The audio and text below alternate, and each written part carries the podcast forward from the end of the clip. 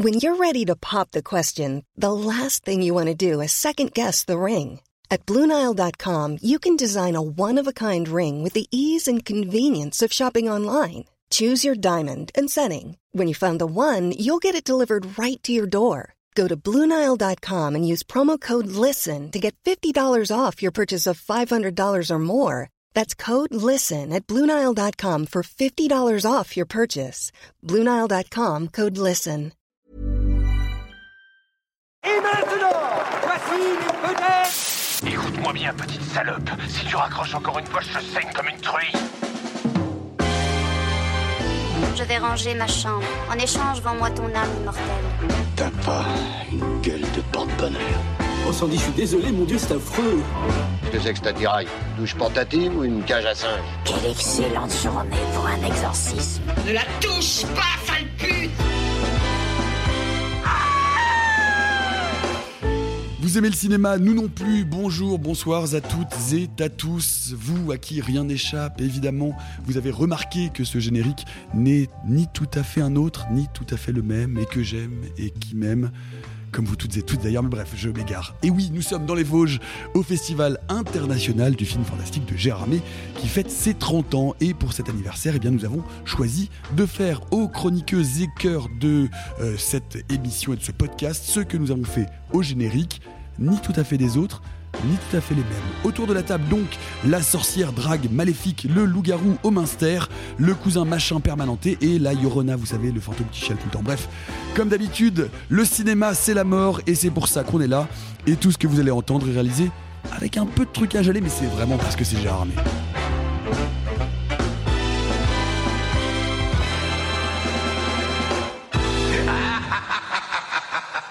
Euh, salut tout le monde, on commence par qui? On commence euh, par euh, la sorcière drague. Salut Sophie. Salut. J'aime beaucoup ton quick drag maquillage Ah, magnifique aujourd'hui. merci. Très rose. Vous ne le voyez pas, tant pis pour vous. C'est quoi ton film d'horreur préféré d'ailleurs et pourquoi Gérard Larcher? Va répondre à ça. Waouh. Déjà, c'est une réponse à laquelle j'ai une question à laquelle j'ai jamais de réponse et celui que je dis en premier toujours, c'est l'orphelinat. Voilà. Donc. euh, De Gérard Larcher? Exactement. tout à fait. ouais. Euh, Salut Arthur. Salut. Ton, toi, ton perso de film d'horreur préféré, ton film d'horreur préféré, le truc qui te Euh, fait le plus peur et pleurer en même temps Euh, c'est Alien. C'est Alien, j'ai grandi avec. Ma mère me l'a montré très jeune, donc c'est Ripley, Alien, tout, tout ça. pour qu'il revienne. Salut Alexis. Salut Nicolas. Et alors toi, quel est le film qui te fout le plus, le plus la pétoche? Euh, alors je sais pas si c'est celui qui me fout le plus la pétoche, mais c'est celui qui m'a le plus retourné le bide euh, au sens propre comme au sens figuré, c'est The Thing. Ouais. Et d'ailleurs, ah bah, Et bah oui, bah Mais, mais non, mais, comme c'est mais- bien mais tout est calculé, Magnifique. tout est calculé. Mesdames et messieurs qui vous nous écoutez le 9 février, si vous voulez rencontrer toutes ces personnes que vous entendez, et moi inclus, on se retrouve au cinéma L'Arlequin euh, à Paris pour euh, le ciné-club Hurlequin que j'anime une fois par mois. Et ce sera l'occasion de faire une séance spéciale avec toute l'équipe de réaliser son trucage pour la projection précisément de The Thing, euh, le fameux film de Jodé Benaziraf. C'est c'est ça. hein Oui, c'est lui. Oui, c'est oui, ça. Exactement. Simon Rio, vous existez et c'est et, et- et Alors là, présentement, c'est discutable quand même. Disons que je suis sur un pan de réalité qui est entre euh, le vermouth et. euh, et le fromage fondu. C'est oui. d'où l'odeur. Absolument. Euh, Ton film d'horreur ou ton personnage euh, d'horreur préféré, ce serait lequel Eh ben écoute, la question, euh, je je ne m'attendais pas à cette petite nuance, mais ma réponse fonctionne et c'est aussi mon film préféré. C'est tout bêtement Massacre à la tronçonneuse, qui est une évidence et qui euh, fait partie de ces films que tu peux revisiter, redécouvrir à chaque visionnage, qui est d'une richesse incroyable. Ouais, c'est Massacre à la tronçonneuse. Petite précision, euh, cette semaine, c'est cadeau, puisque euh, vous allez avoir droit à un double épisode, euh, cet épisode que vous écoutez maintenant, et bientôt, et certainement en début de semaine, un épisode spécial avec des invités tout aussi spéciaux qu'on vous laissera découvrir et dont on vous fera la surprise que nous allons interviewer ici au Festival de Gérardmer. Et puis si vous nous écoutez, quelle que soit la plateforme, sur Spotify, Deezer, Apple Podcast, Acast, quelle qu'elle soit, n'oubliez évidemment pas de vous abonner, de nous suivre, de nous laisser euh, des petits commentaires sur nos réseaux sociaux, notamment at RSTrucage, euh, sur Twitter ou sur Insta, et bien entendu de nous déclarer votre amour le plus profond et le plus horrifique en commentaire. Arthur, un mot. Moi, je voulais juste savoir, Nicolas, c'est quoi ton film préféré d'horreur à toi vu que Tu n'as pas répondu? Vraie bonne question. Je pense que euh, j'ai deux réponses. Le film qui m'a foutu le plus la trouille, je pense que c'est Maniac de Lustig, qui est vraiment un film qui m'a traumatisé quand je l'ai vu pour la première fois. Et ensuite, je serais, euh, genre ensuite, je, je dirais Shining. Shining pour la mise en scène, pour la, pour la construction, pour le génie de Kubrick, pour euh, ces premières 40 minutes où il se passe rien, où on est absolument mort de trouille. Je pense que c'est les deux films qui m'ont le plus, euh, le, plus, le plus marqué mon imaginaire. C'est- C'est quand même terrible que les amours n'existent plus parce que je savais ce que tu allais répondre. Mais c'est parce que nous un partageons. coup à gagner la finale. hein. Ça, ça n'existe plus les amours? Je crois. hein. Bah, disons qu'il y a eu un présentateur qui a eu des petits soucis. Mais euh, euh, il faudrait vérifier, mais je crois que ça existe euh, toujours. En Mais- tout cas, j'espère que ça Et, existe et- et toujours. vous voulez pas qu'on candidate à. Ça existe une famille en or encore ou pas? Oui, ça, Oui. par contre, oui. Ça Vous oui. voulez pas- C'est vrai? Ah ouais, Ouais. on y va, allez. Ouais. Allez. alors, alors, soit on fait une famille en or, soit on fait les amours en multrouple. Du nouveau pour nos amis d'outre-Quai 20e, la Batavia. Allez, au programme cette semaine, on va faire des allers-retours en Corée, des méchouis humains en Tunisie, des mercenaires hantés en Guinée, un accident industriel en Vendée, un exode familial de l'Italie à la France. Mais on commence eh bien, par la grosse, ou plutôt les grosses actus de la semaine, les multiples euh, nominations des multiples cérémonies américaines, françaises et guatémaltèques.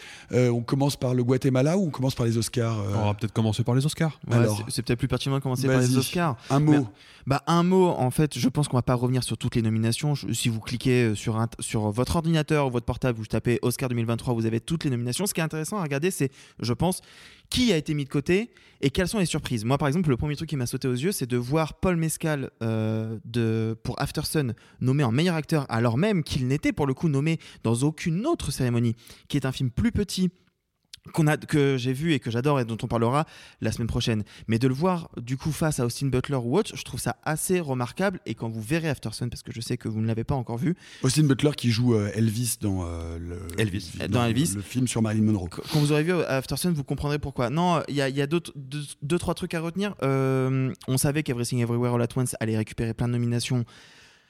De là en avoir 11, c'est quand même très surprenant. C'est- la, grande surprise pour tout le monde, Ouais, ouais. parce que oh, il faut pas oublier, bon, c'est un film qu'on a, dont on a parlé, qu'on a, qu'on a d'ailleurs défendu dans les, dans les top flops et qui Bien a sûr. marqué tout le monde et qui est un, un film qu'on aime globalement tous très bien, mais ça reste un film indépendant qui a pas avec pas un budget hollywoodien et, euh, et 11 nominations, c'est une vraie reconnaissance euh, pour un film qui est aussi un peu un film politique et ça c'est quand même assez cool Sophie. Bah oui, en fait, normalement, sur ce genre de film, parce qu'on pourrait le comparer euh, autant pour son aspect euh, original, etc., à un film qui avait déjà été aux Oscars, mais de manière plus petite, qui est par exemple Get Out, qui a un système de production plus mineur, avec un artiste en devenir qui s'est fait remarquer par autre chose. Faut savoir que les... 24 Get Out aussi, non? Oui, c'est A24 Ouais, aussi. Et en, en fait, euh, généralement, ce genre de film brille dans une seule catégorie en général ou quelques prix techniques. C'est toujours meilleur scénario original.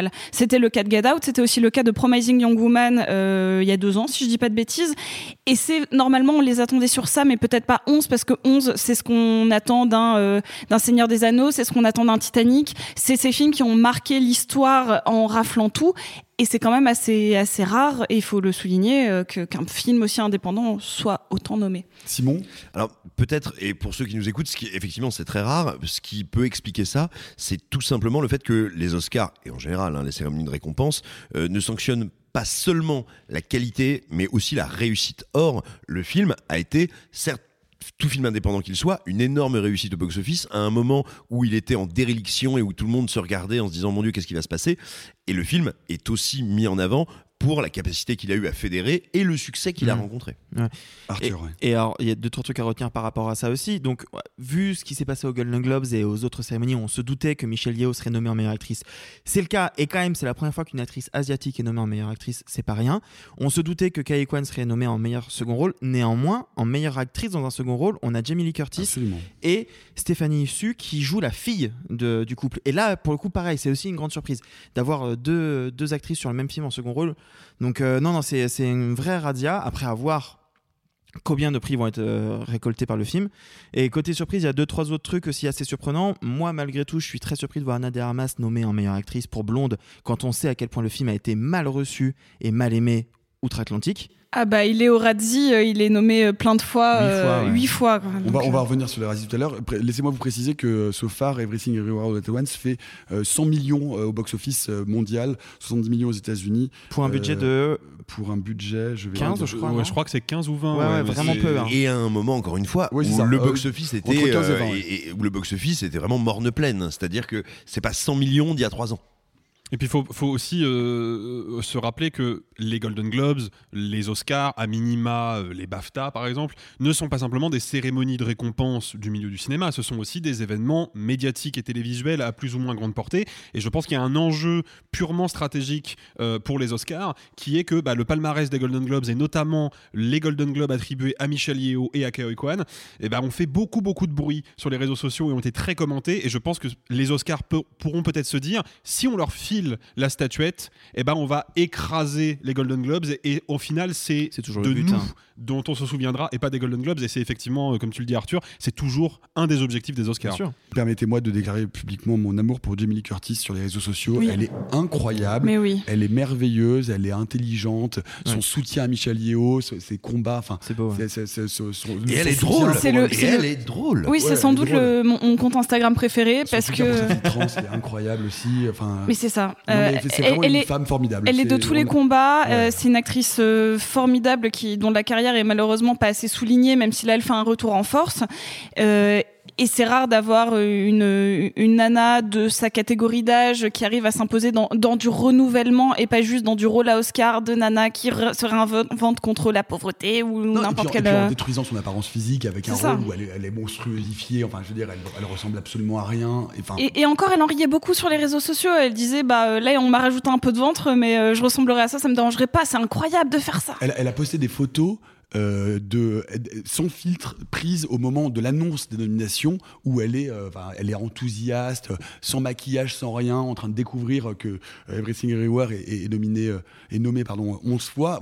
Vraiment, elle, elle a, elle a une personnalité sociale sur les réseaux sociaux et militante que je trouve hyper, euh, hyper enthousiasmante et, euh, très jolie. Euh, Abonnez-vous à ses comptes parce qu'elle est vraiment incroyable. Et une petite précision historique, si j'ose dire, par rapport à ce qu'on vient de dire, c'est qu'effectivement, la manière dont elle accompagne, accueille, traite des rôles qui, euh, qui travaillent un physique qui n'est pas hollywoodien est d'autant plus intéressant que c'est une comédienne qui longtemps a été cantonnée par l'industrie à des rôles où son corps était presque exclusivement mis en avant, à tel point qu'elle fut surnommée dans les années 90 The Body, ou les années 80, je dis peut-être une connerie. 80, je crois. 80, ouais. Oui, The Body. Mais euh, the, the Body, c'est-à-dire le corps. C'est c'est pour ça aussi que le travail et le, discours critique qu'elle construit là-dessus est intéressant au regard de sa carrière. C'est une grande amie de Sigourney Weaver qui a aussi euh, vraiment euh, une personnalité à part dans l'univers hollywoodien et qui est une, une actrice formidable.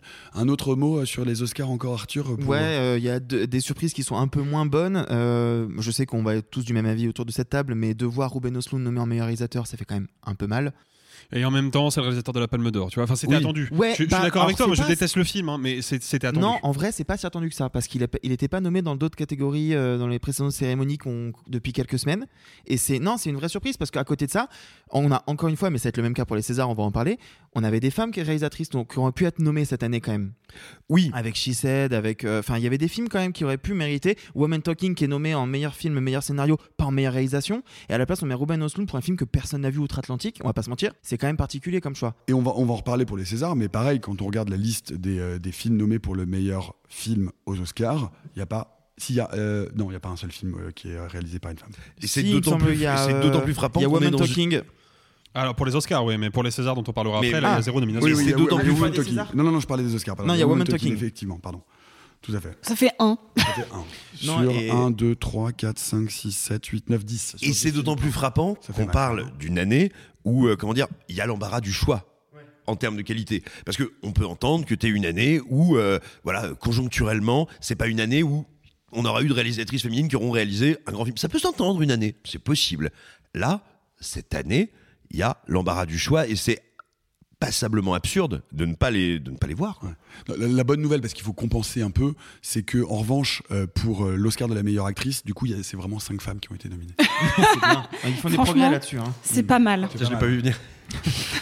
Non, il y a- Euh, il y, a quelques oublis aussi. Donc là, je parlais de She Said, qui, est- qui était un film que je pensais euh, pouvait arriver là, même si le film est un peu scolaire et académique. Ah non, mais justement, Vu le propos. c'est c'est le, c'est le spotlight réalisé par une femme en fait. Sauf Ouais. que Spotlight, non seulement il est nommé partout, et en plus il repart avec meilleur film, She Said, bah, il, est, il est pas nommé en fait. Il est pas Donc nommé. t'as- T'as un truc quand même où tu te dis, on est sur une forme de film dossier académique que moi personnellement je trouve pas très passionnant et un peu plan-plan, mais c'est ce que les Oscars adorent Exactement. en général. Non. Et là ils font l'impasse. Non, il l'adore si c'est un succès. Or, She Said, Ce qui peut questionner, hein. je suis pas en train de dire, eh ben, bien fait pour eux, c'est pas ça que je veux dire, mais She Said n'a pas été un succès vrai, public et n'a pas électrisé le public. Ou si on est de mauvaise foi, on peut aussi se dire que c'est un film qui raconte comment Weinstein manipulait euh, des gens. Et on sait que Weinstein, ses principaux méfaits, c'était quand même de mettre ses films en avant aux Oscars et que les Oscars ont pas envie de se regarder droit dans les yeux.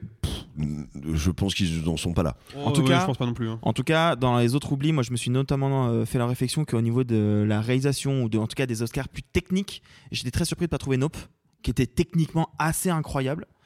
Euh, et j'étais euh, pareil euh, dans Babylone, qui était dans les Golden Globes en meilleur film, en meilleur. Enfin, Gros bide, donc. euh, Encore une fois, ouais, la, logi- Ouais, mais la logique économique euh, prend oui. pas hein, souvent aux Oscars. hein. Oui, mais encore une fois, Gros Bid, Babylone est sorti aux États-Unis il, y a- il y a moins d'un mois. Or, les nominations, elles sont bouclées avant. Donc, et ça, ils n'avaient pas pu prendre ça en compte.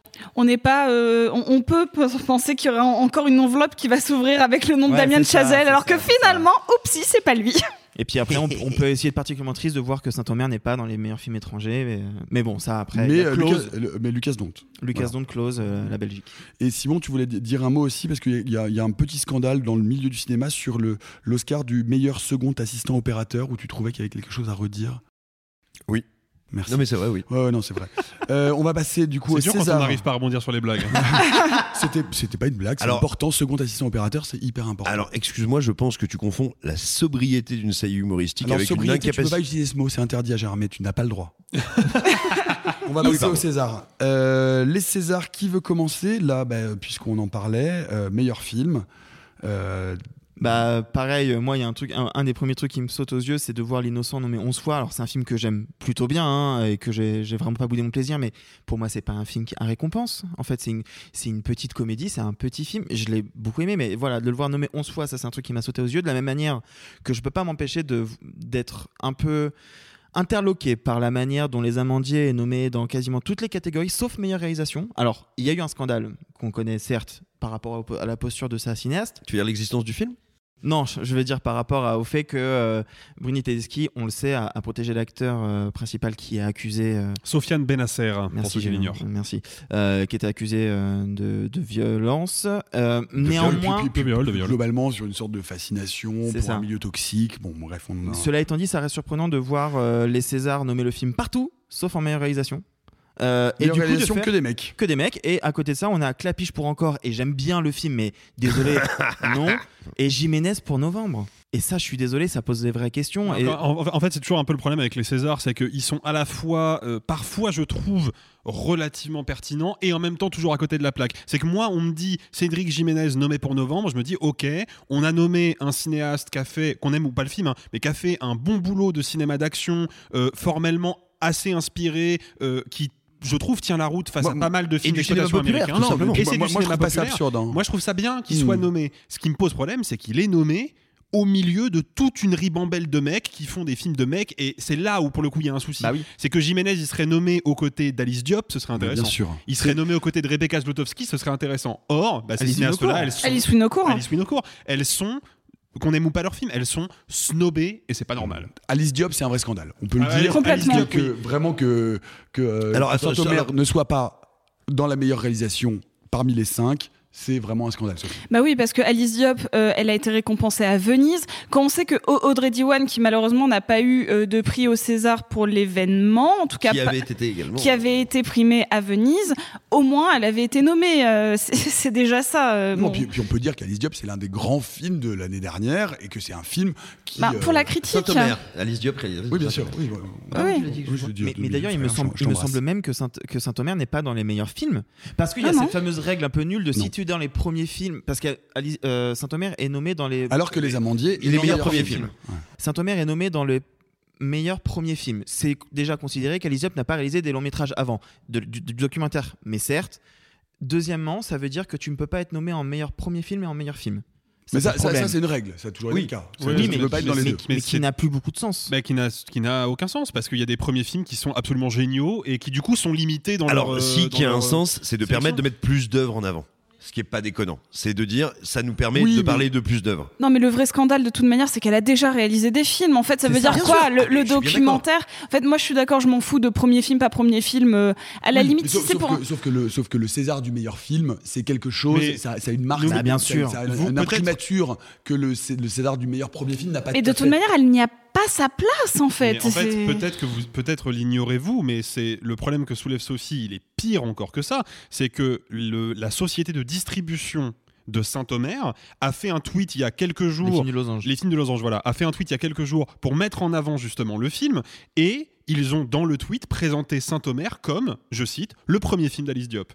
Donc là, il y a un vrai souci en fait. C'est-à-dire qu'il y a un souci qui est presque institutionnel. Euh, alors non, pardonne-moi, mais ça, ça, c'est de la promotion. C'est de la promotion parce que le documentaire est moins visible et que distributeur de son premier film de fiction, eh bien, pour attirer le chaland. Moi, je pense et- que oui, mais alors, je pense qu'il mais- n'est- il n'est pas question d'attirer le chaland quand il s'agit de séduire l'Académie des Césars. C'est Si un parce, autre que, problème. si, parce qu'un film qui va être récompensé, qui peut être récompensé, va se vendre en DVD, être vu en streaming. Je pense qu'il faut penser à ça aussi. Non, par contre, alors moi si je peux me permettre, et c'est pas du tout, alors c'est pas du tout pour comment dire euh, euh, contrer les problématiques qu'on a soulevées sur l'absence des femmes. Sur machin. Je pense qu'en fait, il faut rappeler et dire qu'un des problèmes structurels des Césars, qu'est-ce que c'est? C'est que donc ce sont des, c'est une cérémonie de récompense où votent, ce qui n'a rien de scandaleux, hein, c'est comme ça que ça fonctionne, les professionnels de la profession. Les gens qui ont une carte professionnelle dans les différents métiers du cinéma, corps de métier, votent pour, le, pour les films. Or, qu'est-ce que ça veut dire? Bah, Nous, euh, qu'on soit euh, critique, euh, cinéphage, cinéphile, on a du temps où on peut se donner du temps pour regarder énormément de films dans l'année. Donc on est capable de se dire, regardez, il y a eu ça, mais regardez, il y a eu ci. Et Parce que qu'est-ce qui se passe en fait? C'est que les professionnels de la profession, bah, en fait, ils ne passent pas leur vie à regarder les films, ils les font. Donc, c'est ce qui explique qu'ils regardent finalement peu de films et qu'on a quoi? Comme chaque année, quatre longs métrages qui Donc, trustent L'Innocent, Novembre. euh, non mais voilà, quatre longs métrages qui trustent l'ensemble des nominations. Les Pourquoi? Amandiers. Non mais pourquoi? Parce que c'est les seuls qu'ils ont vus. Parce que ce sont les seuls qu'ils ont vus. Il y en a plusieurs qui étaient présentés à Cannes, donc où si j'ose dire, le public était captif, et donc ils les ont vus. L'innocent, il a 11 nominations parce que ça a fait du buzz, c'était à Cannes, c'était Garel, donc toute la profession l'a vu. Et ça je vient de dis ça en- sortir, Oui, et je ailleurs. dis ça en aimant le film. hein. Euh, mais donc voilà, l'énorme problème, c'est qu'il y a évidemment la question du sexisme, elle est évidente, mais aussi que votent des gens qui ne voient qu'une fraction de ce qui sort dans l'année. Ju- Juste pour, pour, pour faire un, un petit aparté, pour euh, euh, temporiser un peu ton propos, sur la question du sexisme, il faut quand même noter que, par exemple, euh, pour le César de la meilleure actrice, il y a euh, cinq actrices, donc quand même des femmes qui sont, qui sont nominées. C'est beau. Mais ça, c'est des progrès qui. Mais c'est des Oui. années de combat, quoi. Mm. C'est- long. Il ne faut pas lâcher. Hmm. Non, il y a deux trucs, il y a deux trucs à notifier à ce niveau-là euh, par rapport au film pas cité. Donc effectivement. Il y avait des cinéastes femmes à mettre en avant. Zlotowski, effectivement. Euh, Falcon Lake, Charlotte Lebon, elle est nommée que dans meilleur premier film. Premier film, ouais. Euh, les pires, euh, Lisa Akola, elle est nommée que dans le premier film. Enfin, il y avait des trucs à mettre en avant. Et il y a d'autres trucs, moi, que je trouve euh, très surprenants. On parlait de la règle de tu peux pas être dans, dans le premier film et meilleur film. De la même manière, on peut pas mettre des actrices ou des acteurs si c'est des films coprod euh, entre la France et un autre pays. C'est pour ça que Denis Ah, Ménochet. dire, tu ne peux pas être nommé meilleur comédien si ton film n'est pas, n'est pas à majorité française. C'est ça, et c'est pour ça que Denis Ménochet n'est pas nommé pour Asbestas, par exemple, et qu'Asbestas est considéré comme un film étranger, ce que je trouve assez déconnant vu que le film est à la moitié du temps en français, et du coup qu'à côté, Denis Ménochet est nommé pour le Ozon, qui est quand même franchement pas incroyable. Et, puis que le film, donc réalisé par Rodrigo Sorogoyen, est le fruit d'une collaboration euh, de production franco-espagnole qui est reproduite de film en film. C'est-à-dire que Sorogoyen travaille entre la France et l'Espagne depuis longtemps. Donc il est un peu ridicule de considérer que ça n'est pas, non pas un film complètement français, mais un film qui est aussi français. C'est s'interdire de le récompenser, c'est un peu débile. Ce qui est intéressant pour temporiser un, un peu, un peu ça, c'est que dans le- la catégorie meilleure actrice dans un second rôle, il y a cinq actrices, donc cinq femmes quand même qui sont je vais essayer, je vais Dont essayer deux de novembre. de, je vais, je vais essayer de faire cette blague. Tu Je- peux, tu fais une blague qui court? Euh, non, c'est toi qui vas courir rouquin. Pardon.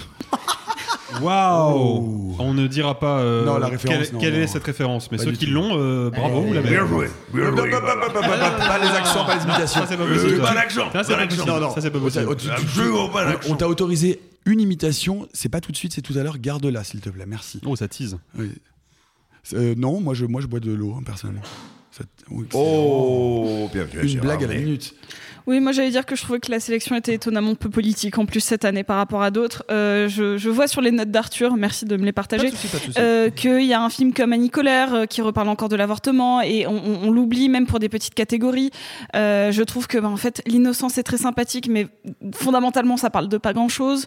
et Novembre, Ouais. ça raconte des trucs. oui, non, mais, alors Pacifiction, on peut pas dire que c'est pas politique pour le coup. Pacifiction, alors un, je l'ai pas vu, mais euh, deux. Ah, Pacifiction, euh, c'est peut-être le seul film politique de la, de la sélection. Bah, en mais fait, du coup, c'est ça, ça. te donne quelque Non, part mais- raison. Il y a... Non, mais en fait, moi, ça Ah m'aurait. justement, c'est le problème de novembre, c'est pré- qu'il n'a aucun propos politique sur euh, rien. Quoi. Ah mais ça, aurait été euh, ça aurait été en plus intéressant. Je sais qu'il y a eu un, petit débat d'a- d'ailleurs sur euh, parce que Virginie Efira a été euh, nommée pour du coup Pour revoir pour Paris. revoir Paris et pas pour, Pour euh, les les, enfants enfants des autres euh, de Rebecca Zlotowski. Mais en fait pour le coup, moi, celui-là, je le valide de choix parce que euh, qu'on aime ou pas euh, le film d'Alice Winocourt, c'est un film politique et qui parle euh, de, bah, en fait, c'est un peu le contrepoint de novembre, d'un point de vue beaucoup plus intime et, donc. Moi, je, la comprends cette volonté de montrer un, rôle plus qui va parler aux Français d'une autre manière que Novembre, qui parle plutôt de police, etc. Bref, donc celui-là, je le valide et de toute manière, je veux que Virginie gagne.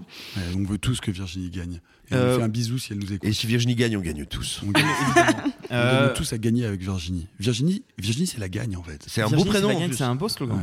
Euh, moi, il y avait deux, deux- deux derniers trucs. Euh, J'étais assez surpris de voir l'origine du mal nommé nulle part, même pour Dominique Blanc quand même. Et euh, je trouve ça toujours assez vexant quand on met en meilleur espoir un acteur de 37 ans qui a déjà une belle filmographie. Je pense à Bastien Bouillon pour La Nuit du Et puis 12. surtout, euh, on est d'accord qu'il a été nommé Non, meilleur espoir alors, il y a. je viens de vérifier, non, c'était aux Lumières en 2015, donc c'était pas au Ah, César. ok, ok. Mais, euh, mais quand même, malgré tout, dire que Bastien Bouillon est un espoir, Sachant que, en plus, il a déjà eu des premiers rôles sur des films qui n'ont pas été spécialement vus, mais par exemple, c'est Debout sur la montagne où il est lead rôle avec William Legbill et euh, Isia Higelin. Ouais, presque. Euh, J'aimerais tellement voir ce film. et, et donc, en fait, c'est, moi, ça, ça, me, bah, ça me dégoûte un peu parce que c'est quand même quelqu'un, un, qu'on a beaucoup remarqué cette année. Et surtout, bah, qui, non, il n'est pas au début de sa carrière non plus. Ouais, hein. moi, je, je- je partage, euh, on, on en a parlé, je, je partage un peu la, la surprise de- d'Arthur parce que l'origine du mal, quoi qu'on en pense, euh, était quand même un film euh, alternatif, C'est vrai le un troisième film. de Sébastien Marié. Non, non, mais enfin, je veux dire, on- même, tu vois, un- un- au moins un prix pour les décors ou quelque chose, il aurait, il aurait mérité une nomination quelque Non, La part. photo, la Un- photo, ouais, le montage. ouais. Non, mais un film qui est, qui est- qui est à ce point-là dans ouais, le. ou, dans ou le- Dominique Blanc, enfin bref, Ouais. il y a des- y, a quand même, il y a quand même un, des, des un choses. film en- qui est à ce point-là dans le dans, dans l'amour et dans le et je dis ça positivement hein, dans le pastiche du thriller chabrolien. Chabrol c'est quand même un très grand nom du cinéma français. Les Césars auraient pu se dire il y a il y a matière à au moins une ou deux nominations Oui, juste et puis- pour, et puis- pour et reconnaître le travail. Et puis, quoi, et puis en fait. pour reconnaître le, le travail de. Sébastien Marnier, qu'on a sur le troisième film, quoi qu'on en pense, il y a quelque chose, il y a un cinéaste derrière, il y a un propos. Euh, bref, Sébastien Marnier, enfin, il- il- il- je crois que Barina Foïs avait été euh, nommé pour son tout premier film au César et depuis rien. Mais après, ça va de pair avec ce que je disais tout à l'heure en rigolant, mais c'est vrai, si tu regardes les, les nominations pour meilleure actrice dans un second rôle, t'as deux actrices de euh, novembre. Il y a, Alors, si je me trompe pas, il y a Ce Agnès qui est Moustier et important, Lina c'est c'est- une catégorie dans laquelle il y a cinq femmes. C'est vrai, il y a cinq femmes, donc ça au moins on peut le souligner. Il me semble qu'il y a Lina Coudry, Anaïs Desmoustiers, et il me semble qu'il y a aussi Nomi Merlan pour l'innocent. Or, je suis désolé, c'est un rôle principal dans l'innocent, euh. Nomi Merlan. Donc pareil, en fait, là, on a, on a mis des films parce qu'on savait pas où les mettre, et ça prend de la place, alors que Dominique Blanc avait sa place en meilleur second rôle. Bien sûr, absolument, parce que vraiment, elle est, elle est- elle est- elle est excellente dans l'origine du mal. Un dernier mot, on, peut passer peut-être Poil. alors, Au radis non, ou on peut passer au Razi. Non, ju- juste avant de terminer quand même, parce qu'il faut temporiser un petit peu. Je pense que euh, quand même dans le- la catégorie meilleur espoir féminin. Ouais. Ok, on passe au Razi. Euh, alors les Razzies, donc euh, 43e cérémonie. Euh, les Razzies, c'est donc euh, les, euh, cé- les, les- les- les- les prix qui sont donnés à ce qui est censé être le pire euh, du cinéma euh, américain. Qui euh, veut commencer sur les Razzies, Sophie? En fait, il y, a- il y a juste le, le meilleur, euh, la, la meilleure punchline, genre qui est dans le nom d'une nomination, qui est donc c'est les meilleurs screen couple, donc les meilleurs duos au cinéma. Et il y en, Oui, les pires. oui. oui, les, Les meilleurs du pire. les, les meilleurs du pire, quoi. Genre ceux qui. Oh, c'est compliqué. Euh, et donc, bah, les pires ou les meilleurs, euh, comme vous voulez, euh, c'est Andrew Dominique et ses problèmes avec les femmes à l'écran dans Blonde. et je trouve que c'est incroyable.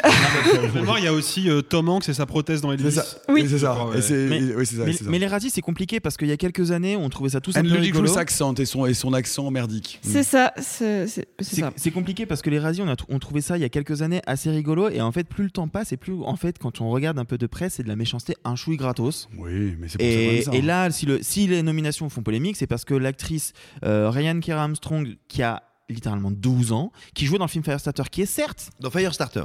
C'est ce que je viens de. Euh, non, parce que tu l'as dit très vite. Non, c'est pas parce que Order. je... Non, mais ça se prononce comme ça. First Order. Plus vite encore. First Order. C'est ça, là, là, là, on l'a. plus vite, tu peux peut-être passer le, le mur du son. L'adaptation du roman Charlie de Stephen King. Et sans trucage, tout ça. hein. Ouais, Tout sûr. ça sans trucage, c'est assez fascinant. Non, donc elle jouait dans le film Firestarter. Euh, Ah non, c'est pas Firestarter? Oh là là, ça va être long, les gars, C'est long. Qui était alors, dans la catégorie meilleure. Non. Qui était certes une énorme bouse, mais de là à nommer en pire actrice une gamine de 12 ans, c'est extrêmement violent. Et ben spoiler, le lendemain, ils se sont fait mais sur les réseaux sociaux au point où, pour la première fois de l'histoire des Razzies, alors qu'ils sont habitués à se prendre hein, des retours de bâton assez sévères, ils ont présenté leurs excuses publiques et ils ont retiré la nomination de l'actrice. À un moment, il faut peut-être se poser la question est-ce que c'est encore vraiment pertinent en 2023 d'avoir une cérémonie vraiment dédiée au fait de cracher sur le cinéma, alors que le cinéma est quand même en ce moment assez fragile. Alors, moi, moi, je trouve qu'il y a au moins une chose im- importante et intéressante euh, dans les Razzies, c'est par exemple que euh, en, en pire actrice, il y a Alicia Silverstone, donc je savais pas qu'elle tournait encore, et, euh, et en, en pire, en pire, en, en- en pire réalisateur, il y a Jude Apatow, donc je savais pas qu'il tournait encore non plus, donc ça, ça, Why? ça ravive des. Sophie- des- des- Sophie en panique. Enfin. Alexis. Euh, non, en fait, on en, parlait un petit peu euh, avant l'enregistrement. Pour, euh, euh, information, si vous vous demandez depuis combien de temps les Razzie Awards sont à la masse d'un point de vue critique, bah, il faut se souvenir qu'en 1982 était nommé parmi les pires euh, bandes originales, la bande originale de The Thing dont on parlait en intro tout à l'heure, quand même co-composée par John Carpenter et Ennio Morricone, Morricone. excusez du peu. T'en- parles comme si tu l'avais vécu ce moment, ça me fait beaucoup rire. mais en fait, pas non, mais, né, hein. alors, moi, vraiment, j'ai dit de venir au Hurlequin le. Oui, ok. Ah, J'étais- quand- la Non, mais placer. je dis ça parce que quand j'étais jeune, comme beaucoup, j'étais très amusé par les Radio Awards. J'aimais bien cette idée un petit peu, un petit peu décadente, un petit peu scabreuse d'avoir les Oscars du pire. Et puis en allant sur la page Wikipédia, j'ai découvert cette nomination-là et ça a été un révélateur. En fait, je me suis rendu compte d'un coup qu'il y avait vraiment quelque chose qui clochait dans les Radio Awards. Bien sûr. Et euh, je pense que Simon a quelque chose à rajouter là-dessus. Oui, parce qu'il lève la main euh, vers moi en me pointant du doigt. Je pense que c'est parce qu'il veut parler. Qu'est-ce que qu'a- qu'as-tu à nous dire, Simon? Parce que le problème des Razzie Awards, c'est pas d'être méchant, c'est pas d'être de mauvais esprit. Moi, alors tu vois, pour le coup, contrairement à toi, Arthur, je pense que même une cérémonie bête et méchante, ça fait partie de l'excitation. Et tu sais quoi, je suis sûr que ça donne envie à des gens de voir des films. Le problème des Razzie Awards, c'est qu'ils ne se posent pas avec une ligne éditoriale. Les gars sont pas en train de dire, voilà, d'après nous, ce qui est le plus mauvais. Ils scrutent les réseaux sociaux et les résultats du box-office. Et ils vont souligner, sanctionner ceux qui se sont plantés et ceux qui ont été humiliés sur les réseaux sociaux. Oui, mais ils le font avec un peu de méchanceté. Non, mais c'est pas ça. que- Mais c'est pas une question de méchanceté. Je veux dire, le problème, c'est ça. C'est pas des gens qui te diraient, pour nous, le pire, c'est ça. Et là, bah, tu discutes, tu vois. Oui. Euh, tiens, voilà pourquoi est-ce que vous trouvez ça bon ou mauvais. Les gars te disent, ça, ça s'est planté, on va le mettre. Et ça, c'est odieux. Et c'est ignoble. Parce que il n'y a pas de réflexion, il n'y a pas de proposition. Et typiquement, encore une fois, pourquoi est-ce qu'ils mettent Firestarter? Pas parce qu'ils ont trouvé que c'était le pire film du monde, pas parce qu'ils ont trouvé que c'était la pire comédienne, parce que le film s'est fait éclater et a fait un bide. Donc, ils rentrent dans leur champ de compétences. Typiquement, tu ne verras jamais un succès, un gros succès, au Razzie. Parce que les Razzies sont là pour humilier ceux qui, dans une logique américaine très commerciale, sont les losers économiques. Et non, là, il y a Elvis. Ça a marché, non? Non. Ah non? Oh, Elvis. euh, Ah, c'était, euh, Elvis, c'est Elvis, pas- euh, bah, en fait, vu le, le sujet du film, qui est quand même l'une des plus grandes stars de l'Amérique, Et le n'a- budget, ça n'a- hein. ça n'a pas Et trop fonctionné. Et le budget en plus, parce que Baz Luhrmann, quand il tourne des films, euh, il faut un sacré paquet de pognon pour assurer derrière. De toute quoi. manière, il y a que Tom Hanks qui a pris un dans le film, hein, on va pas mais se y a que, il y mentir. a que. Tom Hanks. Bah, en même temps, tu peux pas filer un une nomination Radio Award à Austin Butler. Je pense que Non. c'est là. c'est- Si, si- si tu fais ça, je pense que la terre se fissure Alors en que deux, donc, Gérard Butler. Non, bon. J'ai vraiment deux alors, blagues aujourd'hui. J'ai hein. juste, je viens de vérifier l'info parce qu'il me semblait avoir déjà vu ça passer. Il y a un réalisateur qui a accepté ce Razzie Award. C'est assez rare et c'est Paul Verhoeven en 95 pour Showgirls. Parce que c'est le meilleur Mais ce n'est, pas le, ce n'est pas le moment le plus glorieux des, des Razzies, puisqu'on parlait tout à l'heure de- de- du peu de place qu'ont les femmes euh, dans les Oscars et les Césars. En général, elles ont beaucoup plus de place aux Razzie Awards, hein, évidemment. Aucun Et- sexisme. Et Ali Berry est allée chercher son Razzie Award pour Catwoman, Catwoman. de Pitoff et elle y est allée avec dans la main son Oscar de la meilleure actrice pour Monsters Ball de Mark Forster, sachant qu'elle était la première actrice afro-américaine à obtenir l'Oscar de la meilleure actrice et non pas de la meilleure actrice dans un second rôle. Donc ça, pour le coup, en termes de geste politique, euh, Ouais, c'est mémorable. Non, et, puis, et puis quand même, il faut noter que dans les Razzie Awards, il y a une catégorie, par exemple, qui est la pire actrice, où Ouais. on a euh, quatre femmes. Donc c'est quand même. 4 Ouais, sur quatre. 5 Ouais, quatre femmes. Pas- quatre. pas- Ah, il n'y en a que 4, mal. ok. Donc, euh, ça, c'est donc, j'ai vraiment deux blagues, c'est les seules que je vais avoir. Mais elles sont bien. Elles sont, ouais, ok. Moi, je suis, moi, je suis la Non, lèche-botte. ouais, Alors donc puisqu'on a on a parlé euh, on a parlé donc de ces euh, cérémonies de ces nominations comme d'habitude euh, en tout cas c'est une habitude que on va prendre à partir de maintenant on va poster sur nos réseaux sociaux les prédictions qui sont souvent inexactes mais néanmoins intéressantes de bien notre notre médium de réaliser sans trucage c'est Madame Simouna qui fait des prédictions sur donc les prix qui sont disponibles contre rémunération euh, exclusivement et je crois qu'elle accepte les chèques déjeuner Bonjour. en PM. Très beau turban. C'est c'est pas un turban, c'est sa serviette. Et puisqu'on parle de méchante sorcière, un vilain coup de baguette sadique. Mais donc la baguette, ce n'est pas celle d'une puissante sorcière, quoique Tar de Todd Field se penche sur le parcours de Lydia Tarr, puissante chef d'orchestre au prestigieux orchestre philharmonique de Berlin.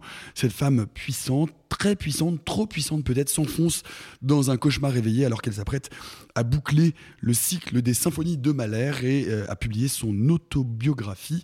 Mais le cauchemar, eh bien, il est surtout pour les autres.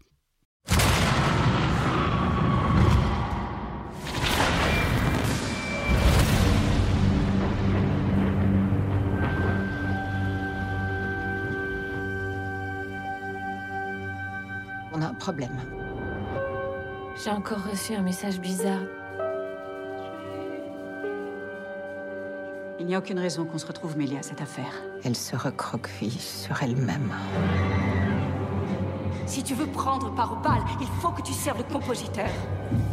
Tu dois te sublimer toi, ton ego et oui, ton identité. Tu dois te tenir devant le public et devant Dieu. Et t'effacer totalement.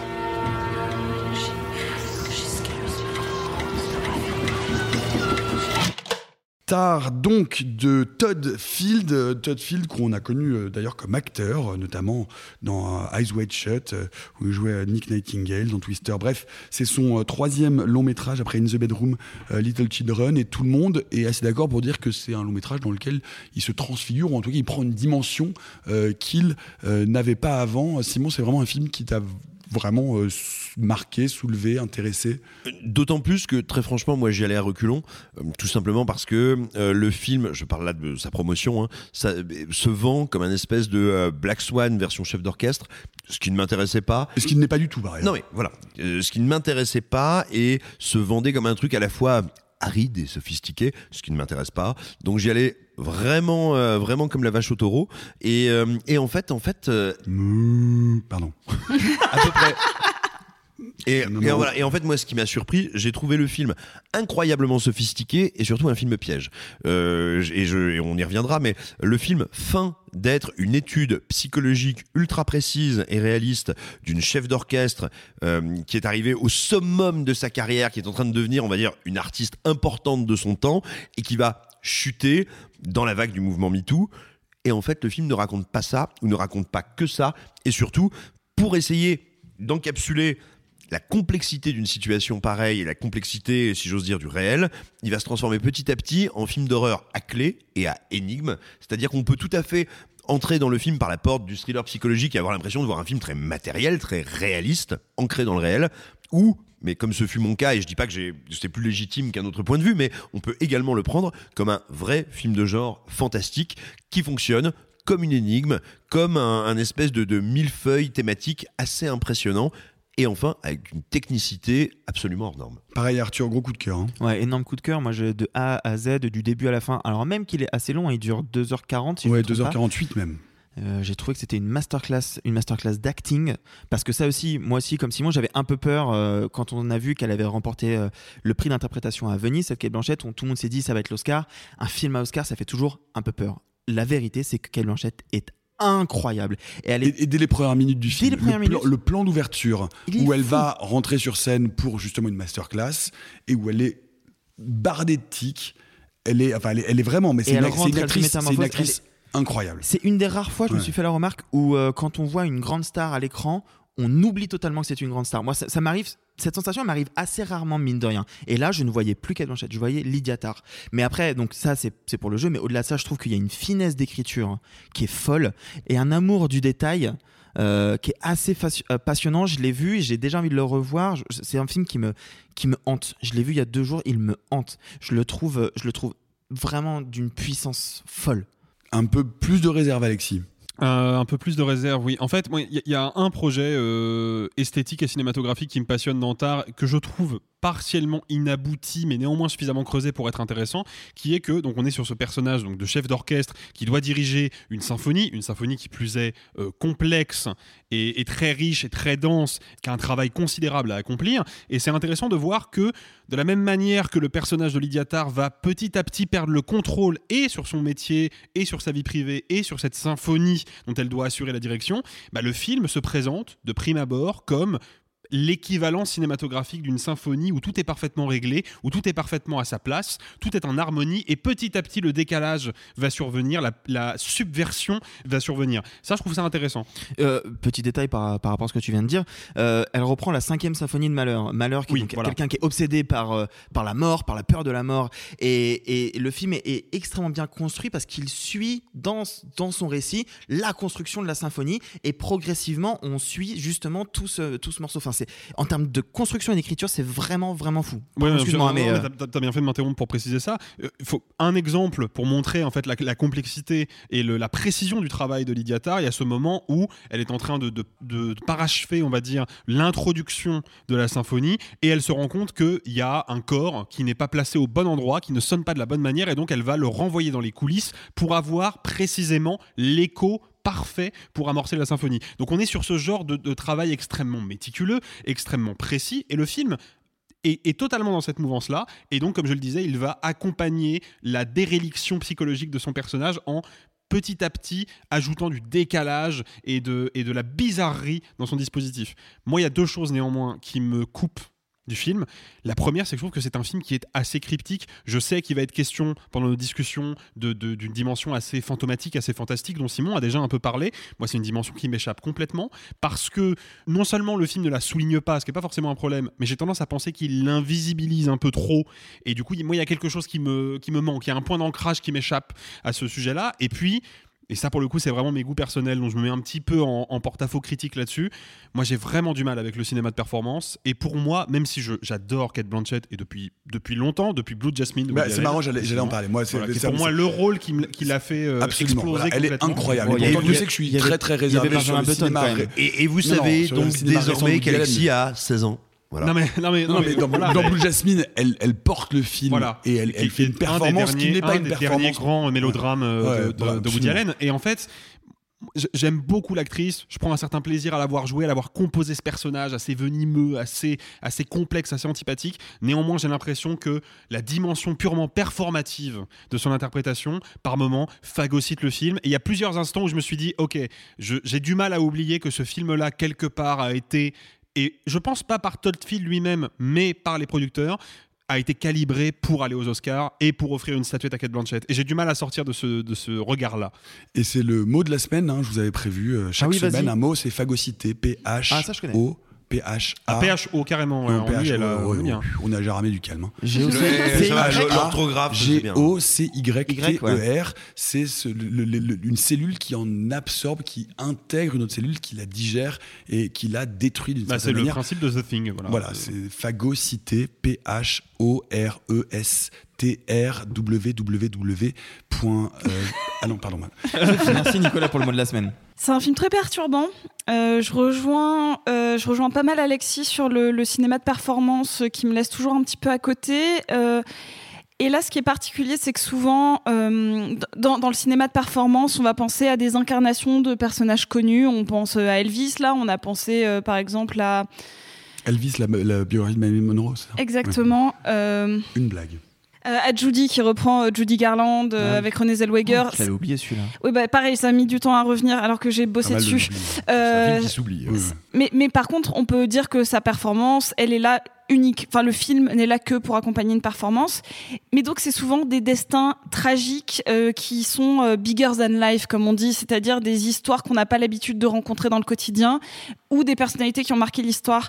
Ici, avec Tar, on est sur une performance particulière, à savoir que c'est celle d'un personnage détestable et pas quelqu'un qui a marqué l'histoire avec un grand H par euh, un acte affreux qu'elle aurait fait. C'est pas un dictateur, c'est pas quoi que ce soit, enfin quelqu'un qui, a marqué.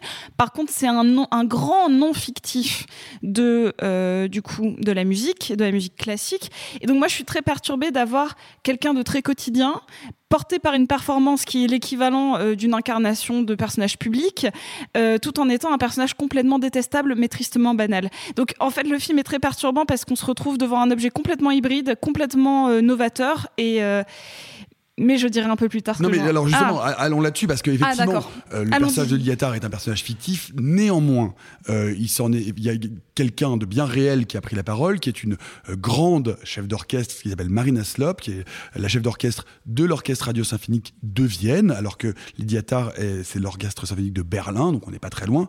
Et elle a pré- précisément pris la parole pour déplorer que ce film, dans lequel elle dit se reconnaître, dresse ce type de portrait d'un personnage extrêmement toxique. Et je vais vous la citer. Elle dit Sur beaucoup d'aspects, Tar semblait s'inspirer de ma vie, mais après l'avoir visionné, j'ai été offensée en tant que femme, en tant que chef d'orchestre et en tant que lesbienne. Et alors, ça pose effectivement la représentation et la possibilité de créer ces personnages-là. Bon, bah, Kate Blanchett a dit qu'elle n'était pas inspirée d'elle, euh, Todd Field a dit qu'elle. Bref, tout le monde a, nié. Mais néanmoins, c'est vrai que euh, sur ces rôles modèles qui sont rares, qui sont difficiles, etc., s'adresse à un portrait qui est un portrait glaçant. C'est ça. En fait, je rajouterai une autre citation aussi d'elle qui a dit euh, Avoir l'opportunité de parler d'une femme dans ce rôle et de faire d'elle une agresseuse, ça m'a brisé le cœur. Je pense que toutes les femmes et toutes les féministes devraient être gênées par ce genre de représentation. Mais je, je cite, ça veut pas dire Non, que non, je, je suis, sais, je sais, je ne suis pas d'accord avec ce qu'elle dit. Cependant, à la fin du film, je me suis dit. Pas de spoiler. Non, non, non, non. euh, à, à la fin de mon visionnage, après avoir vu l'œuvre dans sa globalité, je vous ai déjà dit que c'était un personnage détestable. C'est un personnage qui va aller jusqu'à ruiner la vie d'autres personnes. Euh, Il y, a- il y a vraiment un côté presque maléfique chez elle, euh, mais maléfique du quotidien. hein, mais il y a quelque chose. euh, le, le pouvoir l'a rendue folle. Il y a quelque chose où elle, elle est plus en prise avec la réalité. Et je me suis posé en tant que femme qui évolue dans un milieu artistique majoritairement euh, composé d'hommes, etc.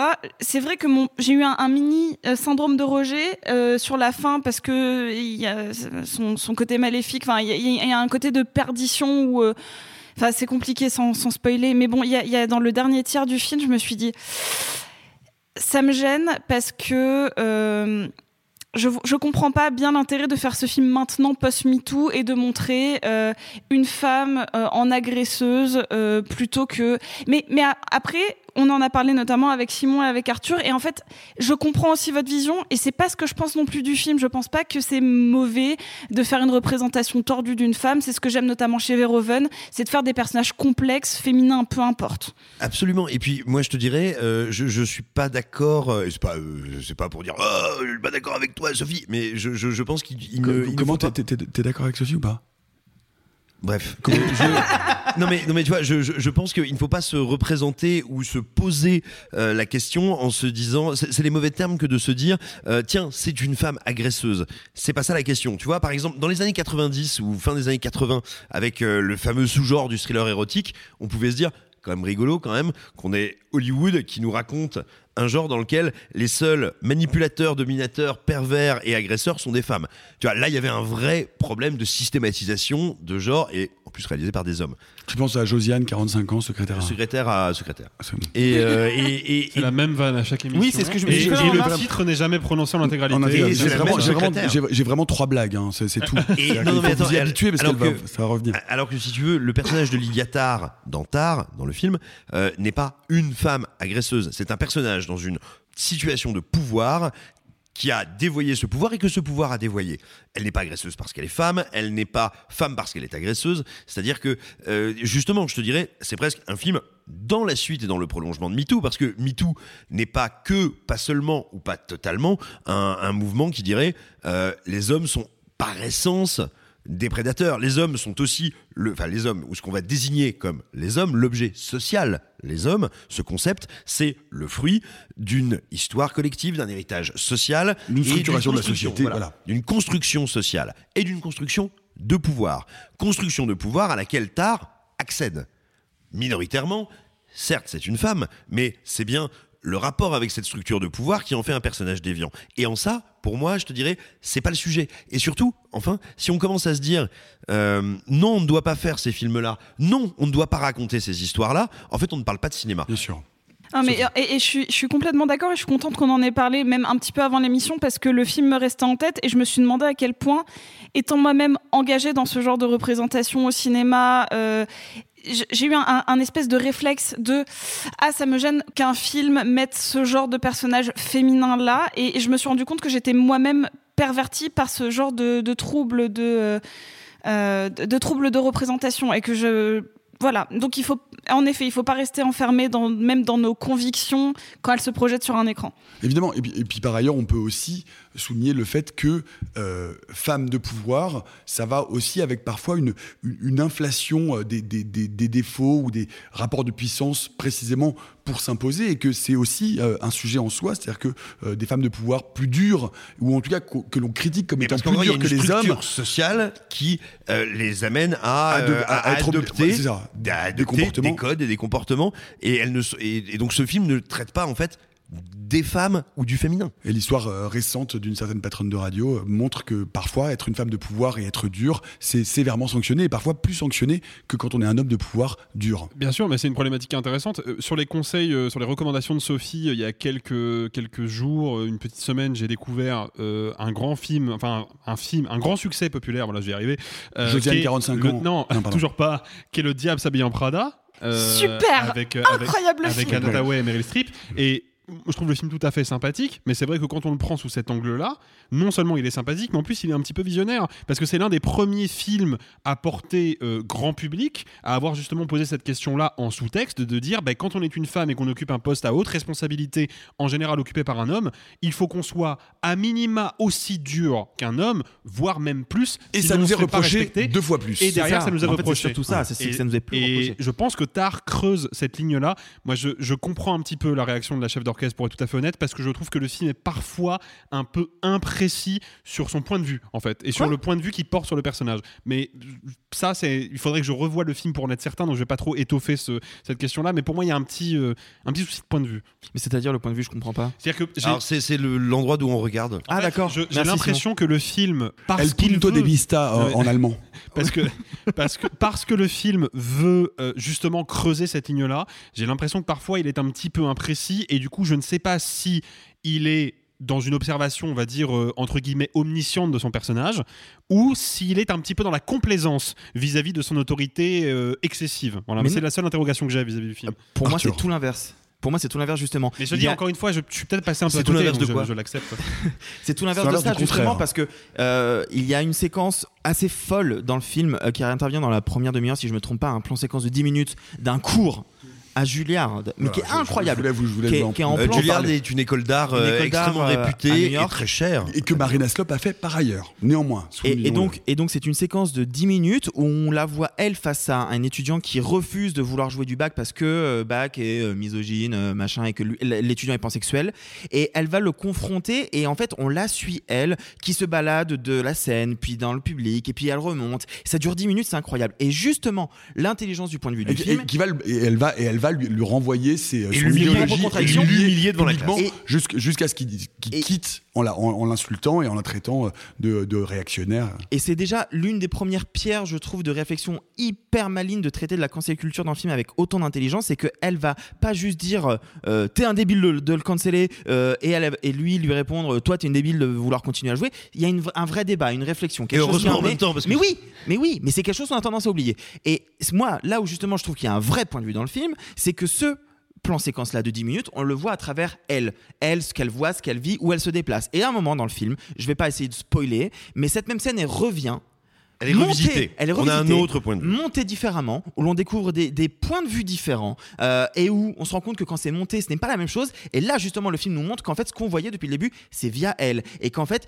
quand on sort de ce point de vue-là, justement, il se passe plein d'autres choses qu'on ne prend pas en je, compte. suis d'accord avec toi, c'est un peu l'équivalent euh, smartphonique entre guillemets de l'ouverture de Snake Eyes de Palma, qui posait déjà cette question-là en fait, qui nous montrait une séquence avec un personnage qui de prime abord semble avoir l'intégralité des informations à portée de vue et puis en fait il va revenir plus tard sur cet événement et se rendre compte qu'il y a toute une zone d'ombre qu'il n'avait pas euh, qu'il avait pas cernée. C'est peut-être ce que creuse le film mais encore une fois je le trouve un petit peu un petit peu imprécis un petit peu Alors non, non. Pourquoi notion, il est précis? Pourquoi il est précis? Pourquoi c'est un film d'horreur? Et pourquoi, à mon sens, vraiment, hein, moi, c'est un des films qui m'a fait le, le plus flipper ces derniers mois. Bah, après, après, Josiane, 45 ans. Euh, Secrétaire à terrifier.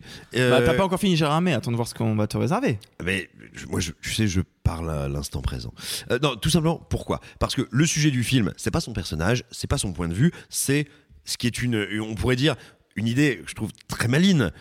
À notre époque de jugement euh, très fort, totalisant, essentialisant à l'emporte-pièce, en pour ou en contre, hein, je suis pas du tout en train de dire euh, tel camp ou telle idée serait bonne ou mauvaise, mais à notre époque de jugement totaux.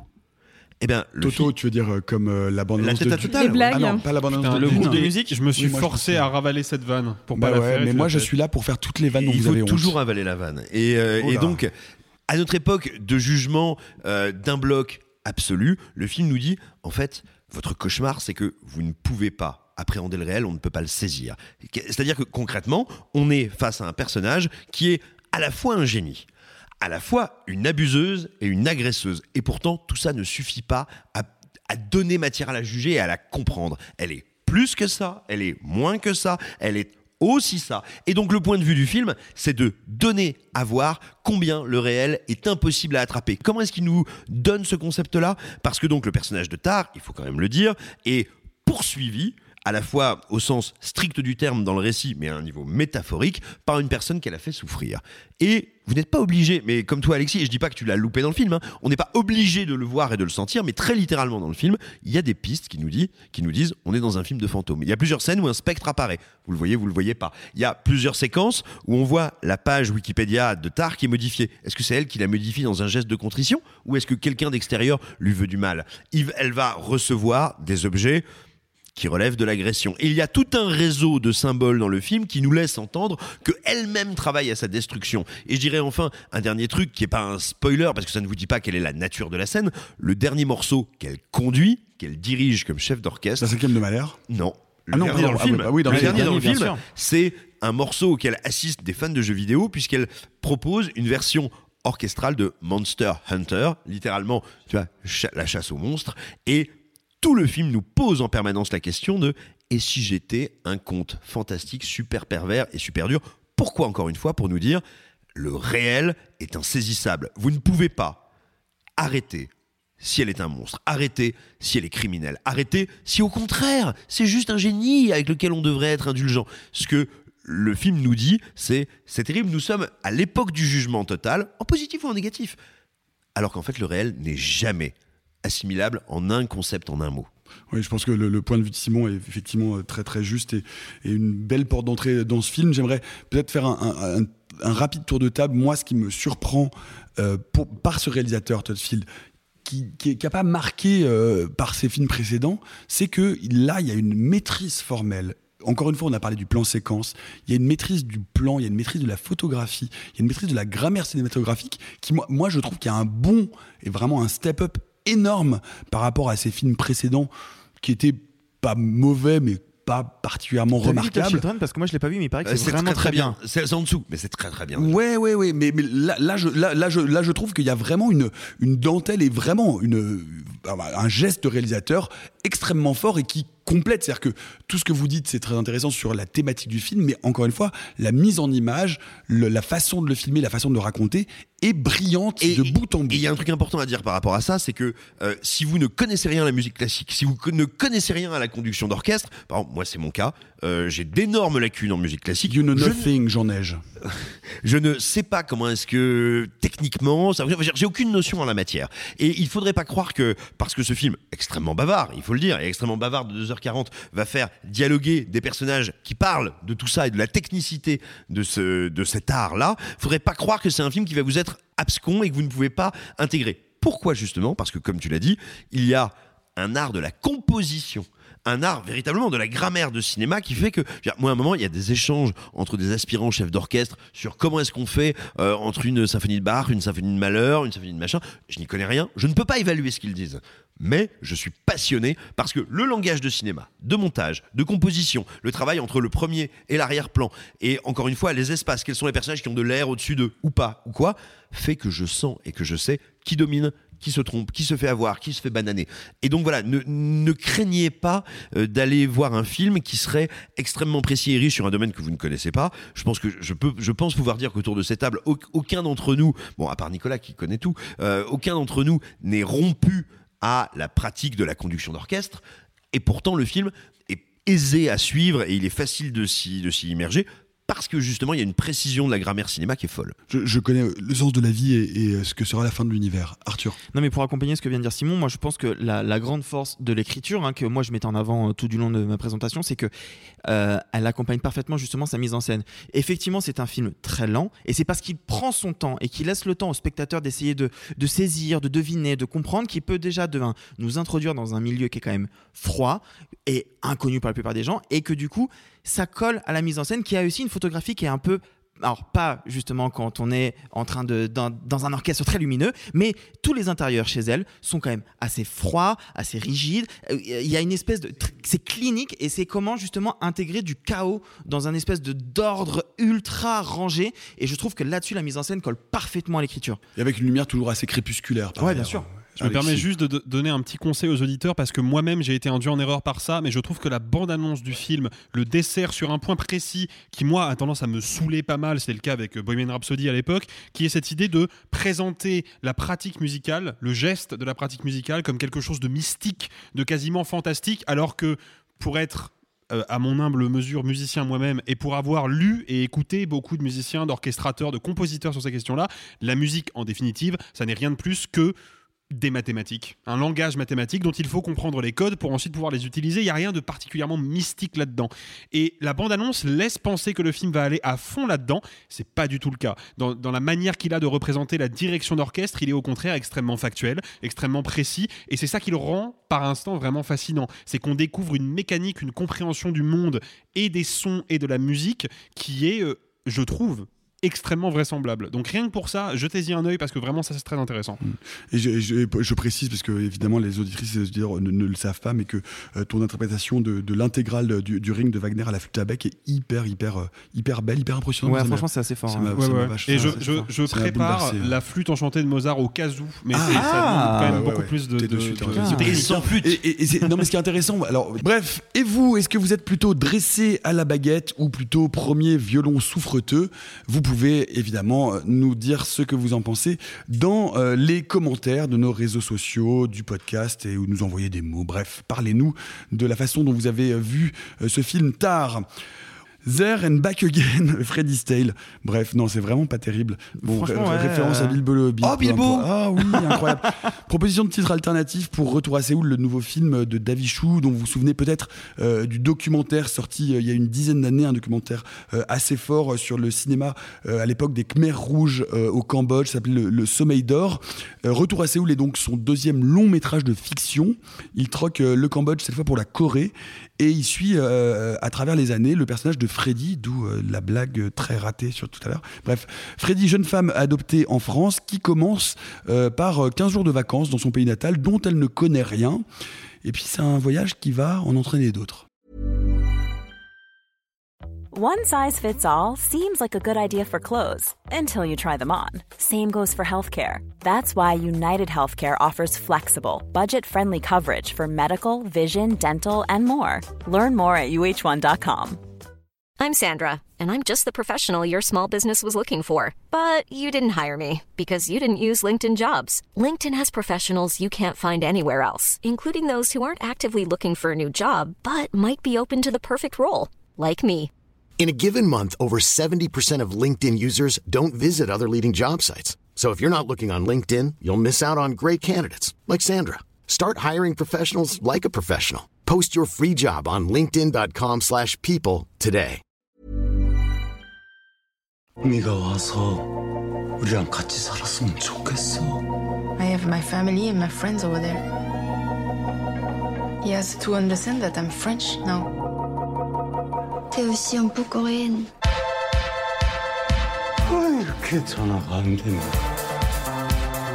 J'ai eu envie de tout foutre en l'air aujourd'hui. Ça, je connais. Et tu fais quoi dans ces cas-là? Je fous tout en l'air.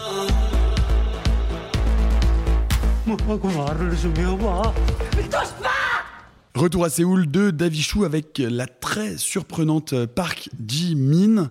Euh, Qu'est-ce qu'on pense de ce film, Arthur C'est un énorme coup de cœur pour toi. Ouais, c'est un énorme coup de cœur. C'est rare hein, d'avoir deux énormes coups de cœur en une semaine, donc euh, grosse semaine euh, pour moi. Je suis vraiment, euh, vraiment, c'est un film que T'es j'adore. gâté, t'es gâté Je suis par le gâté. cinéma. J'ai failli le dire, je me suis dit, je vais pas le dire, c'est un peu gênant, mais mais c'est bien que t'es tu le dises, je suis gâté. Non, Retour à Séoul, c'est un de mes énormes coups de cœur. Je l'ai vu déjà il y a quelques semaines. J'ai même eu la chance, je, le- je- je le dis, hein, je me Bien permets, sûr, oui, de, présenter, de présenter une avant-première. Brillamment, faut- faut-il dire. Oh, merci Nicolas. Euh, J'ai présenté une avant-première avec David Chou et Park Jimin, ce qui m'a permis de bien bosser le film, de le revoir plusieurs fois, et c'est un film qui m'obsède. C'est un film qui me hante, euh, que j'ai revois et que j'ai envie de revoir. Il y a une scène au début dans un bar que je revois sans cesse. Il y a une autre scène dans un bar au milieu qui me que, que je regarde encore avec un amour indéfini. C'est c'est un. Alors ça c'est pour les scènes, mais globalement pourquoi est-ce que ce- qu'est-ce qui te marque dans ce film dans Moi, il y a deux choses. le scénario, Moi, il y a deux choses. faute- enfin, Il y a deux, il y a deux choses qui, me- qui me sautent aux yeux et qui me restent. euh, c'est premièrement l'écriture de ce personnage. P- euh, le personnage de Freddy est, est quelqu'un de paumé qui vient pour essayer de se retrouver, de, de comprendre qui elle est, et c'est en, en étant ce personnage qui ne en quête d'identité sexuelle, de genre, de race, de, de tout, que en fait, elle en devient exécrable avec les autres. Elle est mi-perdue, mi-méchante, et en ça, moi, je la trouve extrêmement pertinente parce que bah, je reconnais des gens que je connais. Je reconnais Ça mon va, meilleur ça va, ça va, ça va. Non, je parlais pas pas de toi, Simon. Pour le coup, je parlais. J'ai mon meilleur ami est exactement comme Freddy et je le trouve, mais d'une, mais d'une, d'une vraisemblance, D'une justesse. d'une justesse assez déconcertante. Et surtout, la, la beauté du récit de Davichou est de raconter cette histoire sur plusieurs temporalités parce que elle arrive. Je vais pas spoiler, mais il y a au moins trois sauts dans le temps. Et en fait, c'est toute l'histoire de, de Freddy en Et Corée. de ce rapport à son pays. Et de son rapport à ce pays. Et là, la grande force également de David Chou sur ce film, c'est que la mise en scène accompagne son propos. Quand elle arrive à Séoul, elle ne connaît pas Séoul. Et spoiler, David Chou non plus. Séoul, c'est en Corée. Du Sud, Euh, faut préciser quand même parce qu'il y en a deux. hein. C'est vrai. Donc Non, la mise en scène accompagne ce propos-là. Ce qui est intéressant, c'est qu'effectivement, pendant ce premier séjour, il a, il a un rapport à la ville et la façon dont filme la ville. On ne voit pas Séoul. On ne voit pas Séoul. On ne voit pas Séoul dans la voit première elle. séquence. Séoul n'existe pas. Et même quand elle marche avec un plan, c'est de filmer d'assez près, on ne sait pas où elle va, elle est perdue. Et puis, dès qu'il y a un premier saut dans le temps, quelques années plus tard, on arrive, elle est devenue une habitante de Séoul. Et la ville éclate. La ville éclate. Dans ses Elle est- couleurs de nuit, dans ses néons, c'est magnifique. C'est magnifique. Et en fait, je trouve que toute la mise en scène accompagne parfaitement toutes les avancées de, de Freddy, toutes ses recherches de euh, est-ce que je veux continuer à aller fréquenter un père, mais en même temps qui met mal à l'aise, et en même temps est-ce que je continue à essayer de, de rencontrer une mère qui ne veut pas de moi, et moi où est-ce que je me suis dit dans tout ça, j'ai des histoires d'amour qui ne fonctionnent pas, je n'arrive pas à m'attacher aux gens. Je trouve que en fait, c'est une description de- du- d'une époque, d'une génération de gens paumés que je trouve vraiment fascinante et portée par une actrice qui n'a jamais joué auparavant. Jimin, c'est son premier film. Euh, C'était une artiste plasticienne hein, euh, euh, qui, est, vraiment née à Séoul et qui est arrivée en France plus tard. Elle n'a jamais joué dans un film et ça ne se voit pas. Elle capture l'écran, elle est fascinante. Et, et David Chou, il faut le dire aussi, euh, est franco-cambodgien, donc il a fait deux films déjà sur ça. Diamond Island en 2016 était déjà assez superbe aussi, mais en Cambodge, dans sa langue natale. Natale, on se comprend. Euh, Non, je ne comprends pas. David Chou ne parle pas Oh, coréen. effort. David Chou ne parle pas coréen. Et en ça, je trouve qu'il réussit à diriger des acteurs. Et en plus, des acteurs assez reconnus. L'acteur qui joue le père de Freddy est un acteur connu qu'on a vu chez. euh, Aidez-moi. Euh, chez José Park. Ah non, pardon. On l'a vu chez Park Chan-wook et on l'a vu chez Kim Ji-woon aussi, qui est d'ailleurs à Jérémy. Voilà. Euh, bref, il, sommes, réalise des grands, il, il dirige des grands acteurs et actrices coréennes, alors même qu'il ne parle pas coréen. Et en ça, je trouve le film, mais vraiment de A à Z, absolument réussi. Et, et puis il y a un rapport à la langue, à la compréhension de la langue, qui est un Évidemment. des vrais enjeux du film. Et je, je- je te reprends juste un chouïa. On parle d'ethnie, euh, race, c'est un mot un peu ben, qu'on met de côté. Euh, qui veut partir sur Retour à Séoul? Alexis, t'es moins emballé? Oui, euh, après, euh, à vous ent- à entendre parler Arthur parler de, de- du, du film, je, je lui reconnais effectivement des, des qualités qui m'étaient pas euh, apparues de prime abord, notamment, c'est vrai, sa gestion de la géographie et Ouais. de le- de l'importance de la ville de Séoul, avec cette, cette ville qui prend petit à petit de plus en plus de place, parce Oui. qu'en fait, le personnage de Freddy, effectivement, devient de plus en plus une habitante de la Corée qui arrive à, à s'accaparer des traditions qui devraient être les siennes. Entre guillemets, et qui ne les sont pas euh, pas- euh, du fait de son adoption. Et ce qui est passionnant, c'est que là, on, on- on l'a dit, donc la première, la, la ville n'existe pas, puis on est en plein dans la ville, et dans la troisième partie, la ville n'est qu'un reflet. C'est-à-dire que la ville n'est que reflétée dans Oui, oui. les dans, dans, dans les Tout à fenêtres d'une voiture. C'est-à-dire qu'on n'est plus tout à fait dans la ville. On est bref, Parce ça accompagne s'est complètement. enfermée. Non, et, ça, et ça reste- montre qu'il y a effectivement une, intention. Et ça reste très subtil, jamais surligné. Mm. La Ouais. raison étant que ça m'a échappé, je le concède. Mais euh, moi, j'ai quand même deux griefs à l'égard du film. Un premier grief qui est, qui est assez, euh, assez récurrent, je trouve, dans un certain type de cinéma d'auteur européen, c'est que je trouve que le film aurait gagné à ne pas tomber dans certaines affaîtries, euh, et notamment la scène de danse dont beaucoup de gens ont parlé, qui est dans la bande-annonce, qui sert un peu d'argument marketing. Moi, j'ai vu cette scène arriver, je me suis dit, ok, on est chez Xavier Dolan. C'est-à-dire qu'on a un personnage. oui, bah si, parce qu'on a un personnage qui est traversé par un bouillonnement intérieur qu'elle n'arrive pas à exprimer. Donc, qu'est-ce qu'on fait dans ces cas-là pour l'exprimer de manière un peu facile et un peu directe? On prend de Eh la ben, drogue. ben, on montre le personnage en train de danser. Ah, c'est un petit peu, c'est un petit peu oublié déjà que je- moi je trouve ça assez facile en termes d'écriture. Et puis c'est un peu oublié que je trouve en termes de pur découpage la séquence de danse assez mal gérée et assez mal filmée. On est trop proche du corps de la comédienne, on ne profite pas assez de ses Non, mouvements. Alexis, il y a quelque chose qui Ah, je suis m'échappe. pas du tout d'accord. Moi, moi, je trouve Mais on respecte le ressenti d'Alexis. Il y a quelque chose qui m'échappe complètement dans cette, dans cette séquence-là. Et puis le deuxième point, et là je sens que ça va faire grincer les dents, moi je trouve que le personnage de Freddy en termes de pure caractérisation, il est un peu daté. C'est-à-dire Euh, En fait, en- Ce gant, ces lames, ce visage euh, brûlé, euh, ce pull à rayures. Enfin, le personnage de Freddy est un peu daté, je suis désolé. Je Waouh. super. Nicolas, attendez, aucune réaction. je suis tellement dégoûté que t'es Paris, je l'ai faite pour toi. je, je- je sentais la vanne bouillonner à ma droite Ah, pendant trop 15 envie depuis minutes. à l'heure. Non, mais en fait, moi, ce qui me dérange, Il l'a préparé depuis trois il y a jours. deux, il y a deux, on va dire, deux clichés de la représentation de la solitude, et j'entends par solitude la solitude affective et la solitude existentielle, pas juste le fait d'être seul dans un espace. hein. Euh, Il y a deux manières assez clichés de représenter ça au cinéma. Quand c'est la solitude affective et existentielle d'un homme, en général, qu'est-ce qu'on fait? Bah, On va représenter l'homme seul qui contemple l'espace. L'exemple le plus évident de ça est évidemment Robert De Niro dans Hit, regardant de nuit la mer au large de Los Angeles et se demandant, euh, évidemment c'est pas souligné par le film, hein, mais se demandant qui il est, où est sa place, quel rôle il doit prendre dans la société. C'était pas cliché à l'époque de Hit, ça l'est devenu par la suite parce que Michael Mann a posé une convention de la représentation de la solitude existentielle masculine. Or, en général, quand on veut montrer un personnage féminin qui est par, à cause de cette solitude existentielle un peu en perdition, en perte de repère, qu'est-ce qu'on fait? Eh ben, quand on, quand on, opte pour la facilité, entre guillemets, on va représenter un personnage féminin qui est un petit peu déluré, un peu incontrôlable, qui va changer d'état d'esprit et de et de- d'émotion assez rapidement, qui va euh, gêner un peu son entourage, ne pas respecter forcément les coutumes, ne pas respecter les codes sociaux, parce que c'est un personnage qui a besoin d'exprimer de manière spectaculaire le fait qu'elle est en perdition. Je trouve ça un petit peu daté, et pour moi, le personnage de Freddy est à 100% là-dedans.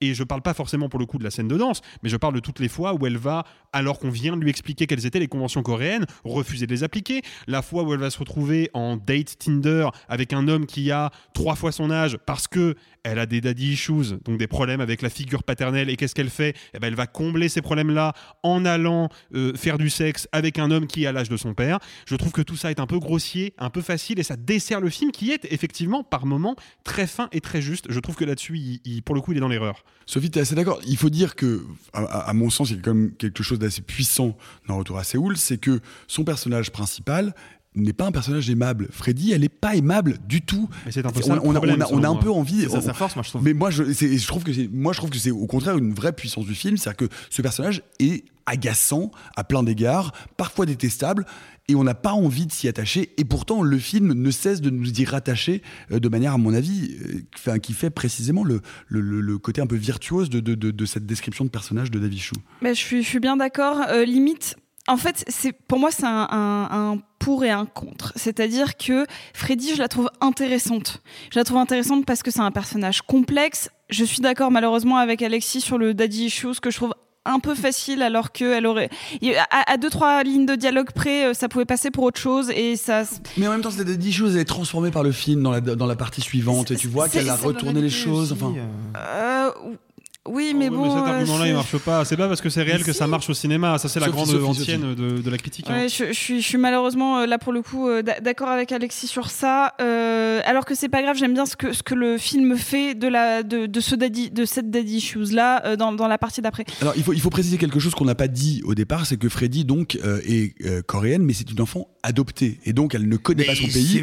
Elle était, très et c'est le point de départ. Et c'est le point de départ. Et c'est vrai qu'on l'a pas dit.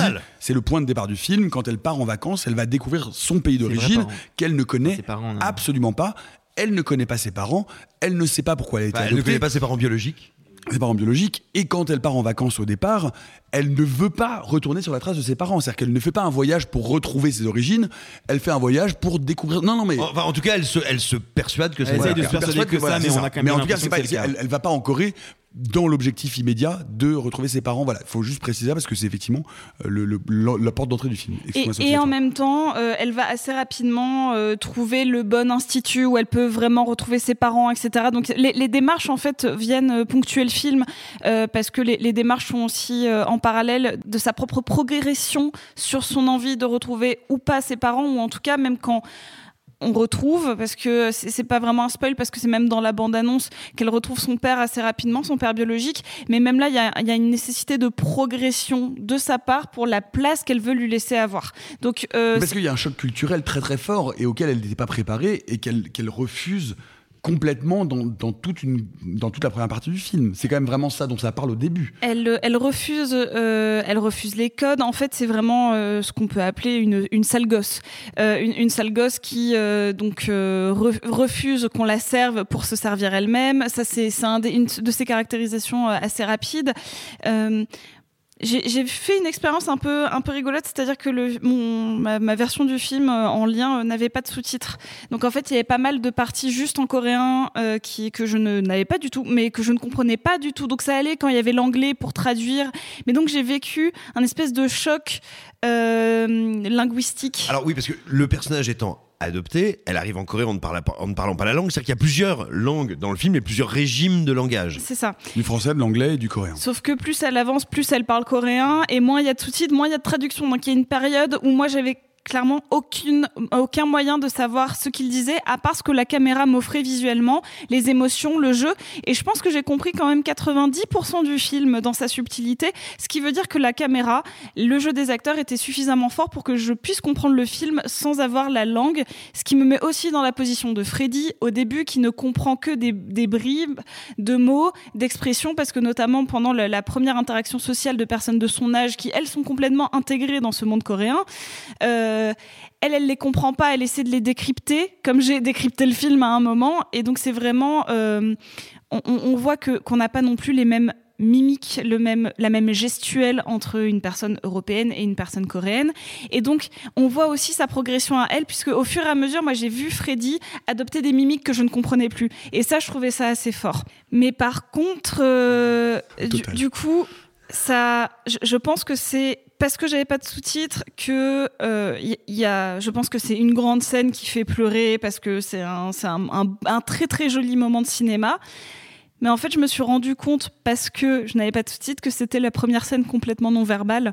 Et, c'est là que j'ai réussi à, malgré ce défaut de lecture, peut-être en prendre une autre. Donc, moi, c'est pas un, c'est pas un choc, c'est pas un coup de cœur. Cependant, je trouve que c'est vraiment un très joli film qui a su, grâce à une mise en scène subtile, une très bonne direction d'acteur et surtout une immersion progressive dans une culture, qu'il a réussi à créer un équilibre quasi parfait. Et moi, en fait, elle est un chouïa, chouïa trop antipathique pour moi. Elle est très Euh, antipathique. Il faut le voilà, dire, elle est en, en très fait, antipathique, Il y aurait elle est très un cran en dessous, genre. Ça, ça m'irait mieux. Mais, Mais en euh, même temps, je trouve que c'est ça la, la singularité Bah du ouais. film. mais, mais c'est un, peu- un les deux. Mais elle est vraiment très, Je, très je vais essayer, je vais essayer de, de- de ne pas paraphraser euh, ce que mes camarades ont dit et très très bien dit. Euh, il me semble néanmoins, pour, pour revenir sur les propos d'Alexis, euh, moi j'ai pas de problème, on va dire, avec euh, ce que toi tu estimes être une écriture datée, dans le sens où j'ai profondément le sentiment que le film n'est pas là pour dialoguer avec l'histoire du cinéma ou avec ses formes. C'est ma limite d'ailleurs, parce que je trouve la mise en scène intelligente, sensible mais elle ne m'intéresse pas en termes de grammaire. C'est pas une grammaire qui m'intéresse ou qui me touche, ce qui est très subjectif. Non, mais je suis coup- d'accord avec toi. On est sur un, sur un, on est sur une, une grammaire filmique de film d'auteur qui est assez conventionnelle et qui manque peut-être un petit peu de folie. Quoi. Un peu de singularité en tout Oui, cas. voilà, exactement. Et, je sais pas ce qu'il faut, hein. vous êtes dur, la, la euh, photographie est belle, c'est quand même bien cadré, il y a une budget, vraie pour, intention, euh, il y a une Alors, vraie alors, grammaire. alors, Attention, non, euh, Nicolas, attention, Nicolas, je suis pas en tout train le de monde- dire pas que tout le monde en même temps. Nicolas, je suis pas en train de dire que ça n'est pas bon. Je suis en train de dire que ça n'est pas l'aspect du film qui m'intéresse. Puis, grammaire et photo, c'est pas pareil. C'est-à-dire qu'il utilise des codes de cinéma qui sont classiques. Ça veut pas dire qu'ils sont mal faits. Moi, mais ça bien me sûr, dérange mais pas. attendez, attendez, encore Et une fois, je ne suis pas en train je- Pardon, je te coupe, mais si je devais pénailler un tout petit peu, je trouve que le film, pas tout le temps, mais par moment, tombe un petit peu dans le piège académique de ah je filme la vraie vie d'une famille banlieusarde de Corée donc eh ben euh, je vais opter pour des teintes un peu grisâtres un peu désaturées ça on l'a déjà vu mille fois quoi Non mais, euh, mais attendez, alors attention, alors, moi, pour en revenir à ce que je voulais dire, je ne suis pas du tout en train d'attaquer la mise en scène du film, je dis que ça n'est pas ce par quoi le film m'accroche. C'est pas ce que je trouve notable en son sein. Qu'est-ce que je trouve notable? On est arrivé assez tard euh, dans cette discussion sur la notion de l'adoption. C'est un film qui explore la question d'adoption et donc à travers elle d'identité. Euh, c'est pour ça que les Daddy Issues me posent aucun problème dans le film parce que bah, si on parle d'adoption, on parle de Deep, on parle aussi de ces grands mythes-là, on se reconnecte à tout ça et en fait on n'est pas tant en train de commenter des formes du cinéma, des formes de représentation du féminin que de travailler un concept qui, à ma connaissance, est très très très peu travaillé dans le cinéma, euh, sinon à des vues, on va dire, de mélo euh, faciles, tu vois, mais qui est rarement questionné comme qu'est-ce que c'est être adopté? Qu'est-ce que ça signifie? Et pas non plus pour dire eh, vous savez quoi, l'adoption c'est horrible et c'est colonialiste. Ou pas non plus pour dire eh, l'adoption c'est trop bien et c'est le don de soi et vive Jésus. Non, J'aime pour- bien, cette voix que tu fais. Est-ce que par exemple tu pourrais. alors, euh, c'est la voix de euh, Josiane, euh, secrétaire à questionner. Et donc, le film est passionnant par euh, du fait de son point de vue. Et là où moi, il m'intéresse, toute œuvre de fiction, qu'elle soit littéraire ou filmique ou quoi que ce soit, elle nous met, on n'y peut rien, c'est le fonctionnement euh, de notre cerveau, et c'est passionnant, elle nous met en empathie avec son objet. Et donc, oui, elle est antipathique, elle est terriblement antipathique, mais c'est une expérience passionnante d'être en empathie avec quelqu'un d'antipathique. Et donc j'en arrive à ce qui pour moi fait, non pas que c'est un grand film, mais que c'est un film passionnant. C'est un film passionnant parce que j'ai une impression, un sentiment, une illusion en sortant de la séance qui est quand même très rare. J'ai vu un personnage de fiction dont j'ai l'intime conviction qu'il existe et Mm. dont j'ai l'intime conviction que je le connais. Et je trouve que c'est une expérience de cinéma qui est rare et qui est notable.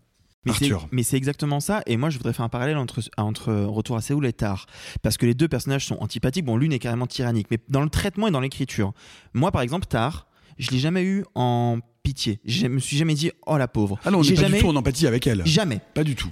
Jamais. Et pareil. Et donc, je n'ai été à quasiment aucun moment ému par ce qu'elle vit. En revanche, Retour à Séoul est personnage. Freddy est un personnage antipathique, plutôt méchante, qui est en rejet de l'autre, qui ne sait pas qui elle est et qui, du coup, en réaction, se bloque à tout le monde. Moi, j'ai chialé, je pense, un quart du film.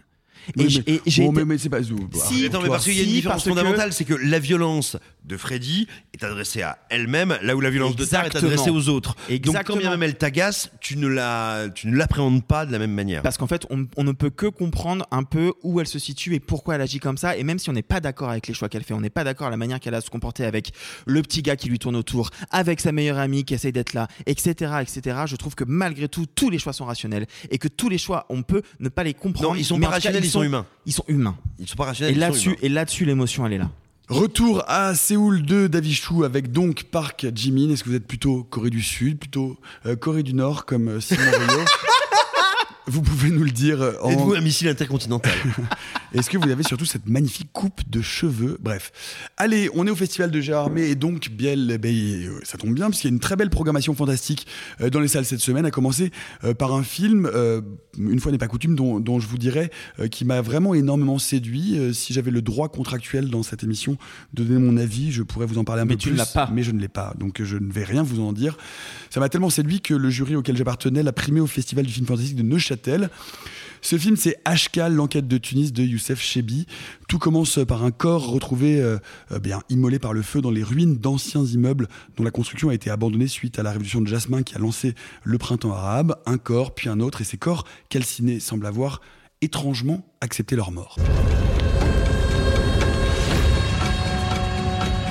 حان الوقت لإصلاح ما مضى ومصالحة المواطنين مع وطنهم اما الامور يلزمها تتغير شو قديش الواحد حرق رواح. لوجوا على واحد مختل عقليا يحرق في العباد. ما هوش يحرق فيهم بديه يحرض فيهم باش يحرقوا روحهم طلعوا كلوطة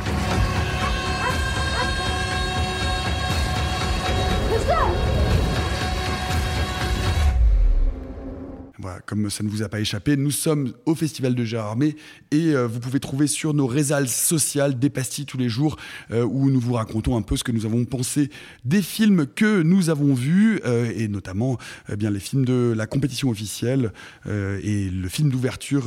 notre chère Sophie nous dit beaucoup de mal en fait, je suis désolé mais il faut le dire, du film d'ouverture qui nous a pas totalement emballé. Bref, on revient aux sorties de la semaine. Ashkal, l'enquête de Tunis euh, de Youssef Chebi. Sophie, un mot sur ce film. Est-ce que tu es aussi emballé et enthousiasmé que moi je l'ai été? Pas complètement, malheureusement. Euh, La solitude de Nicolas. Il faut savoir que Nicolas nous parle de ce film depuis quand même plusieurs semaines et qu'il n'y a que Sophie qui a pris la peine d'aller le voir. En fait, Non, on a- on a- non, non, non, on n'a pas eu le temps de le voir. Je suis obligé de rétablir la justice pour les auditeurs. Moi, j'étais très chaud pour le film et je n'ai pas eu le temps C'est de vrai le que moi aussi, j'avais très envie de le voir, Parce que ça se prépare, un C'est un festival de Gérardmer. C'est vrai. Mais oui. vrai, Ça se prépare. En fait, je, je- je ne veux pas du tout euh, te jeter la pierre, mais tu me l'as peut-être un peu survendu. Ah. Ça, ça arrive et ça et ça arrive aussi. Nous, on peut parler de manière dithyrambique. Vous allez le voir et vous allez dire, c'est vrai que c'était bien. Et on c'était peut-être pas si bien que ça. Comme je t'avais survendu Retour à Séoul un peu. Exactement, pareil. Euh, donc euh, baissez vos attentes et vous passerez un incroyable moment. Euh, C'est vraiment la pire façon de vendre ce film. non, en, en fait, je pense que euh, on- Nicolas m'en avait parlé comme d'un film très beau, euh, très euh, avec une ambiance particulière, particulièrement forte. Et en fait, pas complètement. Euh, c'est un film euh, d'horreur politique qui se présente. fantastique. D'horreur, fantastique. c'est un film Oui. un Non. Et encore, Euh, c'est un, film fantastique avec qui, qui fonctionne par presque comme un puzzle, avec une. On va mettre des éléments perturbateurs, on va les, on va les disséminer de manière un petit peu euh, presque aléatoire dans le film. C'est-à-dire que le, rythme va être un petit peu moins euh, conventionnel que d'habitude dans un film de genre. On va avoir un, élément marquant au début, une forme d'enquête, euh, des jump scares ou en tout cas des retournements de situation à peu près vers le milieu, puis une fin un petit peu plus punchy. Là, c'est vrai qu'on est d'abord dans un dans un contexte un petit peu gris, extrêmement géométrique, dans un, dans un Tunis euh, presque désertique, avec l'enquête d'une femme euh, qui... euh, Le personnage pr- pr- principal est, euh, est une, est un personnage féminin, c'est une femme flic. C'est ça, c'est une, une- une- j'ai l'impression une jeune flic, mais très, justement très investie, qui vient faire un, euh, qui, il y a une sorte de dissonance avec son, son binôme qui lui au contraire pense sans cesse à changer de vie, à, à abandonner les forces de l'ordre parce qu'il est un peu désabusé.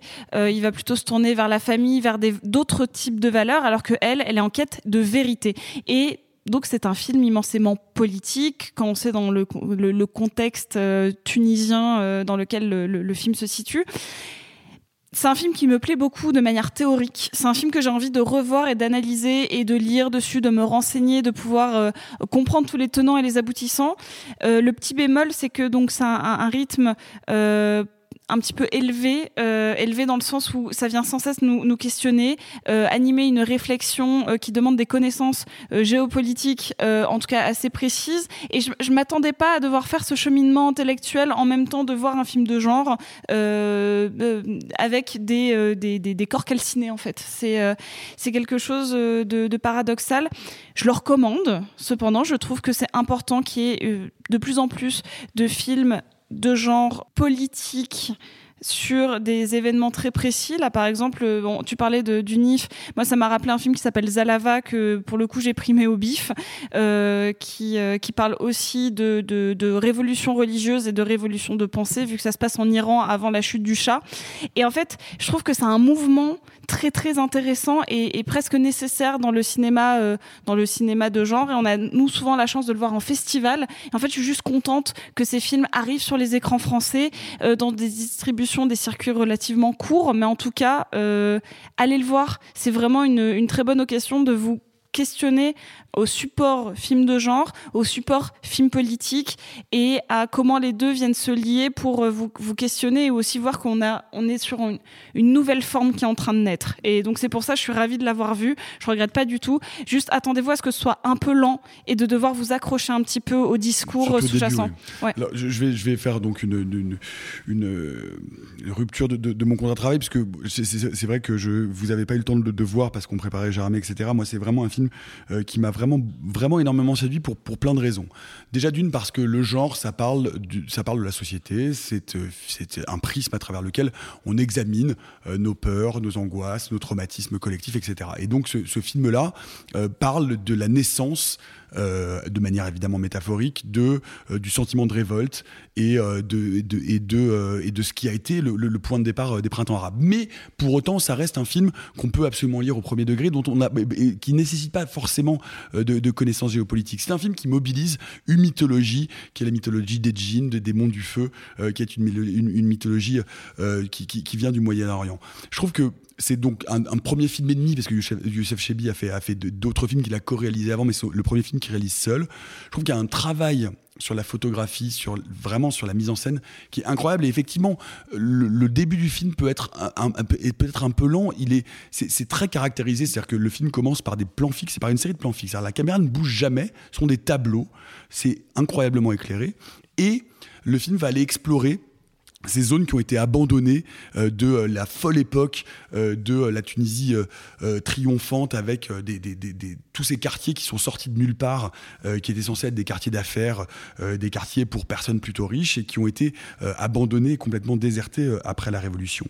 Et en fait, il y a une sorte de, de, mise en abîme, de structure de ces cadres, de ces structures en béton euh, euh, filmées vraiment comme, euh, voilà, comme, comme des espèces de- de- d'architecture fantôme.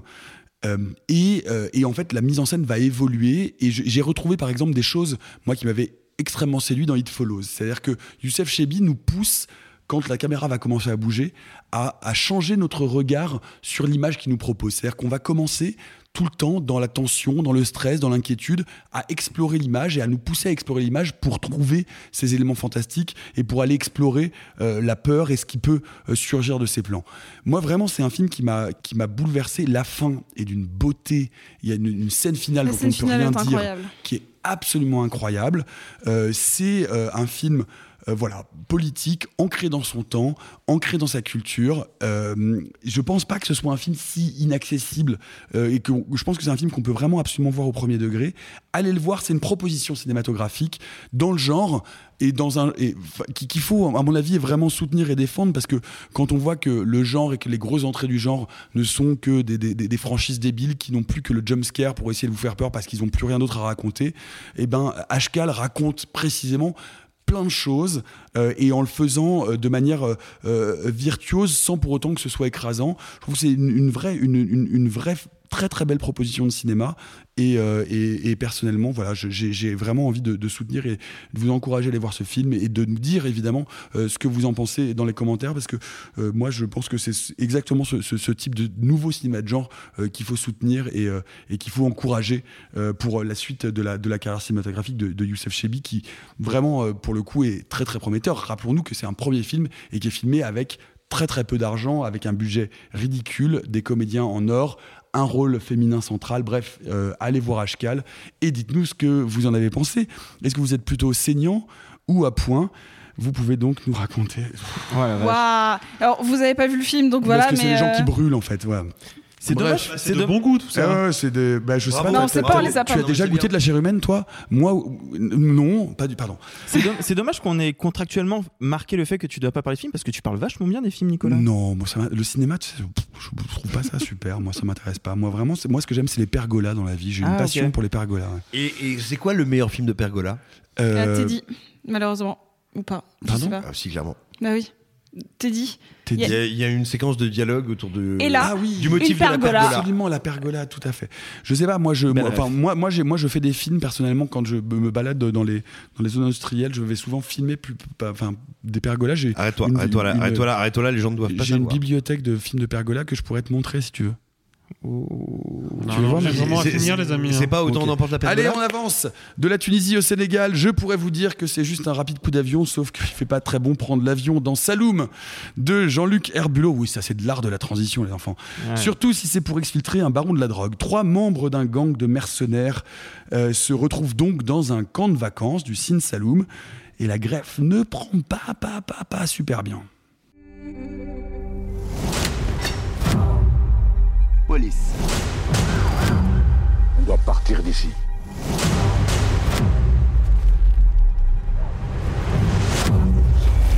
Qu'est-ce qui s'est passé ici? C'est quoi cette merde?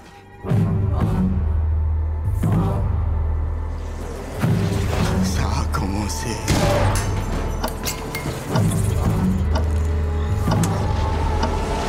Qu'est-ce qu'il a trouvé ici Saloum de Jean-Luc euh, Herbulot. Euh, pareil, c'est euh, une très belle proposition indépendante de film de genre.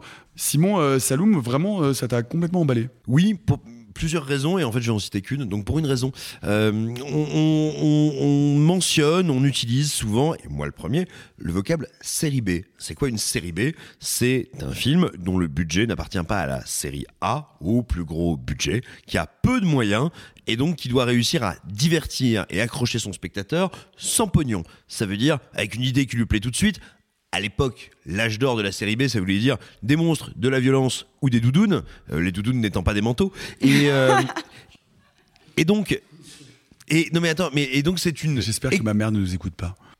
Elle porte des doudounes Et donc, économie de moyens, économie de moyens, euh, efficacité, voire bourrinerie. La série B, c'est le mode de début de découverte de plein de cinéastes parce que quand tu commences, tu peux avoir des doudounes mais pas d'argent. Et donc par conséquent, c'est une leçon d'efficacité, de euh, tiens comment relier euh, deux points, une ligne droite. Enfin bref, ça fait boum. Il y a plein d'idées. J'ai de moins en moins de mots, de moins en moins de concepts. Tout Et ça de pour moins dire- en moins de consonnes. voyelle. Et tout ça pour dire que Saloum, c'est une absolue leçon de tiens, je manque de pognon, tiens, je vais forcément être maladroit, mais mon intrigue va être généreuse, j'ai pas un plan qui n'est pas une envie de cinéma, qui n'a pas une envie de te mettre un gros coup de boule et de te faire T'as vu On y va Et c'est vraiment, c'est un film qui te prend par la main, l'écrase et te dit Tiens, on va courir, et puis t'as as intérêt à galoper avec tes pattes, sinon je vais t'arracher le bras. C'est un bonheur de brutalité. Oui, oui, c'est- vrai. Et puis par ailleurs, ça se passe au Sénégal, ça développe euh, des mythologies euh, locales. C'est euh, c'est- un film qui, qui- qui est Et singulière en fait, c'est-à-dire que vous n'avez pas, vu- folle. vous n'avez pas vu ce récit et ces univers au cinéma en France depuis bien longtemps. Et bah, c'est exactement sur ça que j'allais euh, que j'allais partir comme euh, comme argumentation et, et ça fait encore une fois une une un un, Une un pont, une passerelle, merci, avec, euh, avec Ashkal, parce que c'est des films généralement qu'on découvre en festival, qui sont noyés souvent sur des films qui reprennent sans cesse les mêmes arcs narratifs, les mêmes tropes de personnages, les mêmes, euh, je sais pas, Les mêmes le- même- imaginaire occidental par ailleurs. Et Voilà, exactement. Et on, on en a un peu marre parce que du coup, euh, là, quand on voit Saloum et qu'on sort de bah, quatre films américains avec toujours les mêmes intrigues et les mêmes fantômes, on se dit ah ouais c'est peut-être un peu moins bien produit c'est peut-être un peu moins euh, clean de- de- d'un point de vue d'image. En tout cas on, est, on a moins l'habitude d'avoir euh, ce genre de de- de- d'effet au cinéma et en fait on l'oublie tellement vite parce que d'un coup on se dit putain Ok, j'ai pas l'habitude de voir ça, bon, dans le bon comme dans le mauvais, mais putain, qu'est-ce que c'est rafraîchissant Et puis qu'est-ce que c'est généreux Bah, en fait, Qu'est-ce que c'est généreux. Il y a du cinéma partout, il y a de l'envie de narration, il y a une mythologie, il y a des personnages incroyablement Ouais, écrits, a- a- incroyablement incarnés. Il y a une scène, euh, il y a- il y, a une scène dont je dont je me souviens très très bien, qui est une scène de dîner où en fait là tu t'en tu t'en fous que euh, que la lumière soit impeccable parce que les acteurs se donnent tous à fond, tout le monde et il y a vraiment un un commitment, genre tout le monde est hyper incarné, tout le monde se donne. Et en fait du coup bah, le cinéma tu le vis parce que tu vois que les gens ne sont pas dans une espèce de routine narrative, qui sont pas genre un tout le monde est surpris de voir cet objet cinématographique apparaître devant ses yeux. Et en plus mais j'ai l'impression que même pour euh, on, on va on va pas se mentir c'est un, un premier film. En tout cas moi il était dans ma catégorie comme ça. Euh, c'est un premier film c'est des acteurs relativement euh, jeunes dans le dans le sur le à, à nos écrans et d'un coup on a on a cette envie on a cette fougue. Voilà genre je pense que Saloum Ouais, c'est un film c'est un, un fougueux euh, et donc bah oui allez allez le voir. Pareil il est distribué sur relativement peu de copies mais si vous Mais avez l'occasion je, vous- je vous garantis que ce soit Ashkal ou Saloum vous allez pas revoir deux fois le- ce film là dans l'année ou dans les dix prochaines années. C'est deux expériences de cinéma très distinctes, mais c'est deux expériences de cinéma euh, vraiment passionnantes. Arthur. Non mais moi, moi, très rapidement justement pour aller- pour accentuer ce point-là, euh, moi je vais pas parler beaucoup du film parce que je l'ai vu il y a un an et demi. À Au Cannes. festi- à- non, au festival euh, du euh, l'étrange film festival, euh, c'était en septembre 2021. Pour dire à quel point le film a été diffusé en festival, parce qu'on sait qu'il a été à Gérardmer en 2022, qu'il a été présenté au film au festival de Toronto en 2021. au bif euh, en septembre dernier Donc Au pour Nif dire, en juillet dernier. il a, il a un parcours de vie qui est d'un festival d'un an et demi, ce qui est énorme. Énorme. Et pour qu'il sorte finalement en salle en France, c'est quand même qu'il s'est passé quand même des choses euh, d'une certaine audace pour les distributions et en même temps qu'il y a un bouche à oreille, qu'il y a quelque chose qui fonctionne et qu'effectivement c'est un film rare. Je me souviens de peu de choses, mais je me souviens d'images fortes, de sensations de voir une espèce de western d'horreur que j'ai pas l'habitude de voir très souvent. Et effectivement, il y a un an et demi, ça m'avait frappé et maintenant que, vous- je- que je vous entends en parler, j'ai envie de le revoir et ça, pareil, c'est une sensation qui est assez rare. Pour, pour donner peut-être une petite idée à ceux qui nous écoutent, la première séquence du film, l'ouverture Ouais, du film, incroyable, c'est ouais, qui est voilà, incroyable. c'est l'exfiltration d'un personnage, en l'occurrence, en l'occurrence un trafiquant de drogue. euh, Un c'est baron pas- de la drogue, Oui, un baron de la drogue. mexicain. Je, je veux dire, c'est pas un spoiler, hein, c'est donné dans un carton euh, qui ouvre le film. Donc c'est l'exfiltration euh, d'un baron de la drogue au milieu d'un conflit qui n'a rien à voir avec ça. Et donc, dites-vous bien, cette scène, c'est un cauchemar à mettre en scène, c'est-à-dire on a trois personnages qui avancent en ligne droite vers une porte. C'est pas le truc le plus cinégénique du monde, c'est pas d'une scénographie ou d'une dramaturgie incroyable, mais parce que le film te dit OK, on va faire des cadrages de malade, je vais balancer la meilleure musique que je peux et surtout, bah moi j'adore Sergio Leone, donc j'en ai rien à branler de le citer, de le Hmm. reprendre, de le réutiliser, de le remâcher, de le redigérer. Cette intro qui vraiment nous montre un truc euh, sur le papier, euh, il n'y a, pas de quoi faire bander Balibalo. Eh bah, c'est incroyable. Waouh, il n'y a pas de quoi faire bander Balibalo. Excuse-moi d'être poète. Et puis les acteurs y croient tous, tout Ouais, le temps. Ça, c'est ça, c'est fort. Et, et le travail sur la musique est incroyable. C'est-à-dire que la musique, qui est une vraie, euh, qui, est- qui, qui, qui, qui est, qui est empreint de euh, musique euh, traditionnelle, sénégalaise, etc. Il y a même des moments où la musique se substitue aux cris des acteurs. C'est incroyablement bien foutu. Et des moments où des, des personnages crient, en fait, leur cri est remplacé par de la musique. C'est un film qui déborde d'idées. Et on peut peut-être dire aussi un mot, parce que je trouve ça assez intéressant quand même, de la production de ces films. Parce que derrière ce film, il y a une boîte qui s'appelle Rumblefish et une autre boîte qui s'appelle Evil Prod, qui sont des jeunes producteurs qui avaient aussi produit euh, Vesper, qui était une très très belle production et un très beau film de science-fiction. Et de se dire qu'il y a des gens aujourd'hui et des producteurs qui s'engagent dans ces films singuliers, dans des films de genre et qui sont prêts à mettre du pognon et à prendre des risques. Je crois que c'est un tra- non mais vraiment, je, Ouais. je pense que c'est un travail qu'on peut saluer quoi. Voilà, c'était mon petit Salut. mot. Salut, on le salue.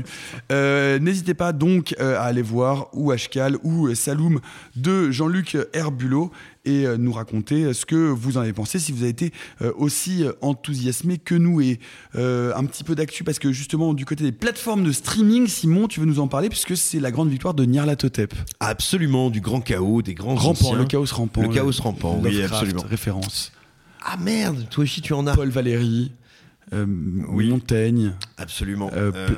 Socrate. Euh, la Boétie. Ah oui. et donc, euh, et donc, non, tout ça pour dire, euh, ce qui est assez intéressant, c'est que là, euh, au cours de ces dernières semaines, on a, on a pu constater que, encore une fois, la situation était bien imprévisible et très loin, on va dire, de euh, euh, des clichés en matière de plateforme de streaming. Je m'explique. Ces derniers jours, nous avons vu le patron de Netflix se faire débarquer, euh, Reed Hastings ayant été remplacé par Ted Sarandos, qui fut longtemps euh, son chef du contenu, mais qui n'était pas le créateur de, l'entreprise. On a vu OCS, comme euh, ça a pu être annoncé et, euh, et critiqué, mais à tort, euh, ces dernières années, à savoir bah, le départ d'HBO vers Amazon a provoqué la mort cérébrale de facto euh, du service service qui a été racheté par Canal ainsi que le studio Orange. Euh, on a vu euh, quoi d'autre? Bah, Les résultats de Netflix qui sont catastrophiques économiquement pour 2022, quand bien même le service reste dominant en termes de, de nombre de clients. Euh, à noter quand même malgré tout que ce changement à la tête de Netflix intervient au moment où il y a eu les chiffres de 2022 et que on a beaucoup discuté euh, sur internet ou autre sur le fait que Netflix avait perdu des abonnés pour la première fois. Netflix on a gagné 7 millions sur le dernier euh, Absolument. Oui, non mais ce que je veux dire, Pour si dire que c'est pas non plus la fin non plus. Ah mais ça n'est mais justement c'est précisément mon sujet. Euh, c'est bien loin d'être la fin de Netflix et Netflix va très bien malgré une année chaotique qui aura amené à sa décapitation. C'est quand même pas anodin d'un point de vue euh, industriel. À côté de ça, ou plutôt du fait de, tous ces éléments, euh, qu'ont pu constater euh, les spectateurs que quantité de leurs séries, du fait de la migration OCS vers Amazon, enfin du catalogue Warner, que leurs séries avaient purement et simplement disparu. Il y a plus de 60 séries qui se sont évanouies. Certaines ont réapparu ou réapparaîtront sur Amazon, toutes, et on ne sait pas encore dans quelle proportion. À côté de ça, on a Salto, dont maintenant la fin semble inévitable. Salto, donc, qui était ce service de SVOD tant de programmes télévisés que de fiction, euh, qui était euh, le fruit euh, de l'union contre nature du service public de TF1 et de M6. Bah, sauf que le problème, c'est que d'un côté, on a privé public, c'est pas une évidence, c'est pas impossible, mais c'est pas une évidence pour, pour faire fonctionner les deux de concert. En plus de ça, bah, TF1 et M6 ont d'abord essayé de fusionner, ce qui tout d'un coup euh, enlevait complètement l'équilibre tripartite de cette structure pour que l'autorité de la concurrence leur refuse, pour qu'ils se mettent en vente. Bref, Salto va, va mourir, euh, non pas de sa belle mort, mais mourir. Et mourir alors que c'était un succès. C'était plus de 800 000 abonnés, ce qui est une très belle réussite en France. Donc, tout ça pour dire quoi? Méfions-nous de nos grandes prédictions, que ce soit celles qui disent les plateformes mourront ou celles qui annoncent que les plateformes triompheront, le cinéma disparaîtra, le linéaire va mourir. Non, ce que nous constatons aujourd'hui, c'est que pour l'instant, aucun schéma ou système n'est en position d'écraser l'autre, le précédent, le suivant, que les mouvements, les élans des spectateurs n'ont rien d'une évidence et d'une sinécure, et que le, euh, on va dire, le système économique actuel, le microcosme économique, est en train de devenir tellement complexe et imbriqué que même des systèmes qui fonctionnent peuvent se retrouver à perte ou l'inverse. Bref, euh, faisons bien attention et surtout essayons de penser en termes de disponibilité, visibilité et survie des œuvres avant de, de prétendre nous gargariser de quelques grandes prédictions. Mais en revanche, néanmoins, en termes de prédiction, euh, si toi tu ne peux pas en faire, quelqu'un d'autre peut en faire, c'est Madame Simouna. Qui, est- qui, qui, elle, peut voir l'avenir, elle peut lire dans les entrailles je- des poissons. Ouais, je, je lis l'avenir dans, euh, dans, le les mar- liquides. Et dans dans, les le, liquides. et dans le, le mar, Le mar de Bourgogne. Ouais, c'est ça. Merci Madame. Simouna. Et c'est, c'est Vraiment l'intervention. Malheureusement, c'est, mal barré. c'est- Et c'est mal barré. J'ai sont- lu, j'ai lu, c'est mal barré. Ces prédictions sont uniquement payantes euh, sur abonnement sur onlyfans.madamesimouna.com. Rends pas la monnaie. Allez, on va faire une petite parenthèse. Dans les prochaines minutes, euh, nous allons exceptionnellement arrêter de parler de cinéma. On va parler de quelque chose d'autre qui pourrait, euh, à première vue, ressembler à du cinéma, euh, mais qui n'en est pas du tout. Alors, que peut-on en dire? Est-ce qu'il s'agit d'une verrue? Est-ce qu'il s'agit d'un vomi idéologique? Est-ce qu'il s'agit d'un sous-téléfilm hideux sorti de l'imaginaire moisi d'un zélote de la couille gauche d'Éric Zemmour? Je vous laisse juger. Ça s'appelle Vaincre ou mourir. C'est produit par la famille De Villiers et le parc du Puy du Fou. Ça réécrit l'histoire de la révolution vendéenne en version ultra catho-monarchiste réactionnaire. Bref, c'est à gerber et ça sort quand même dans 230 salles.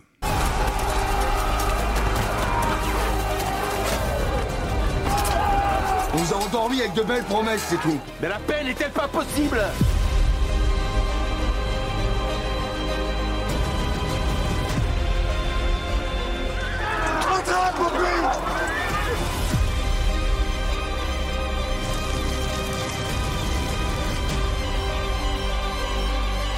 Crevez vos chevaux, mais capturez Shaq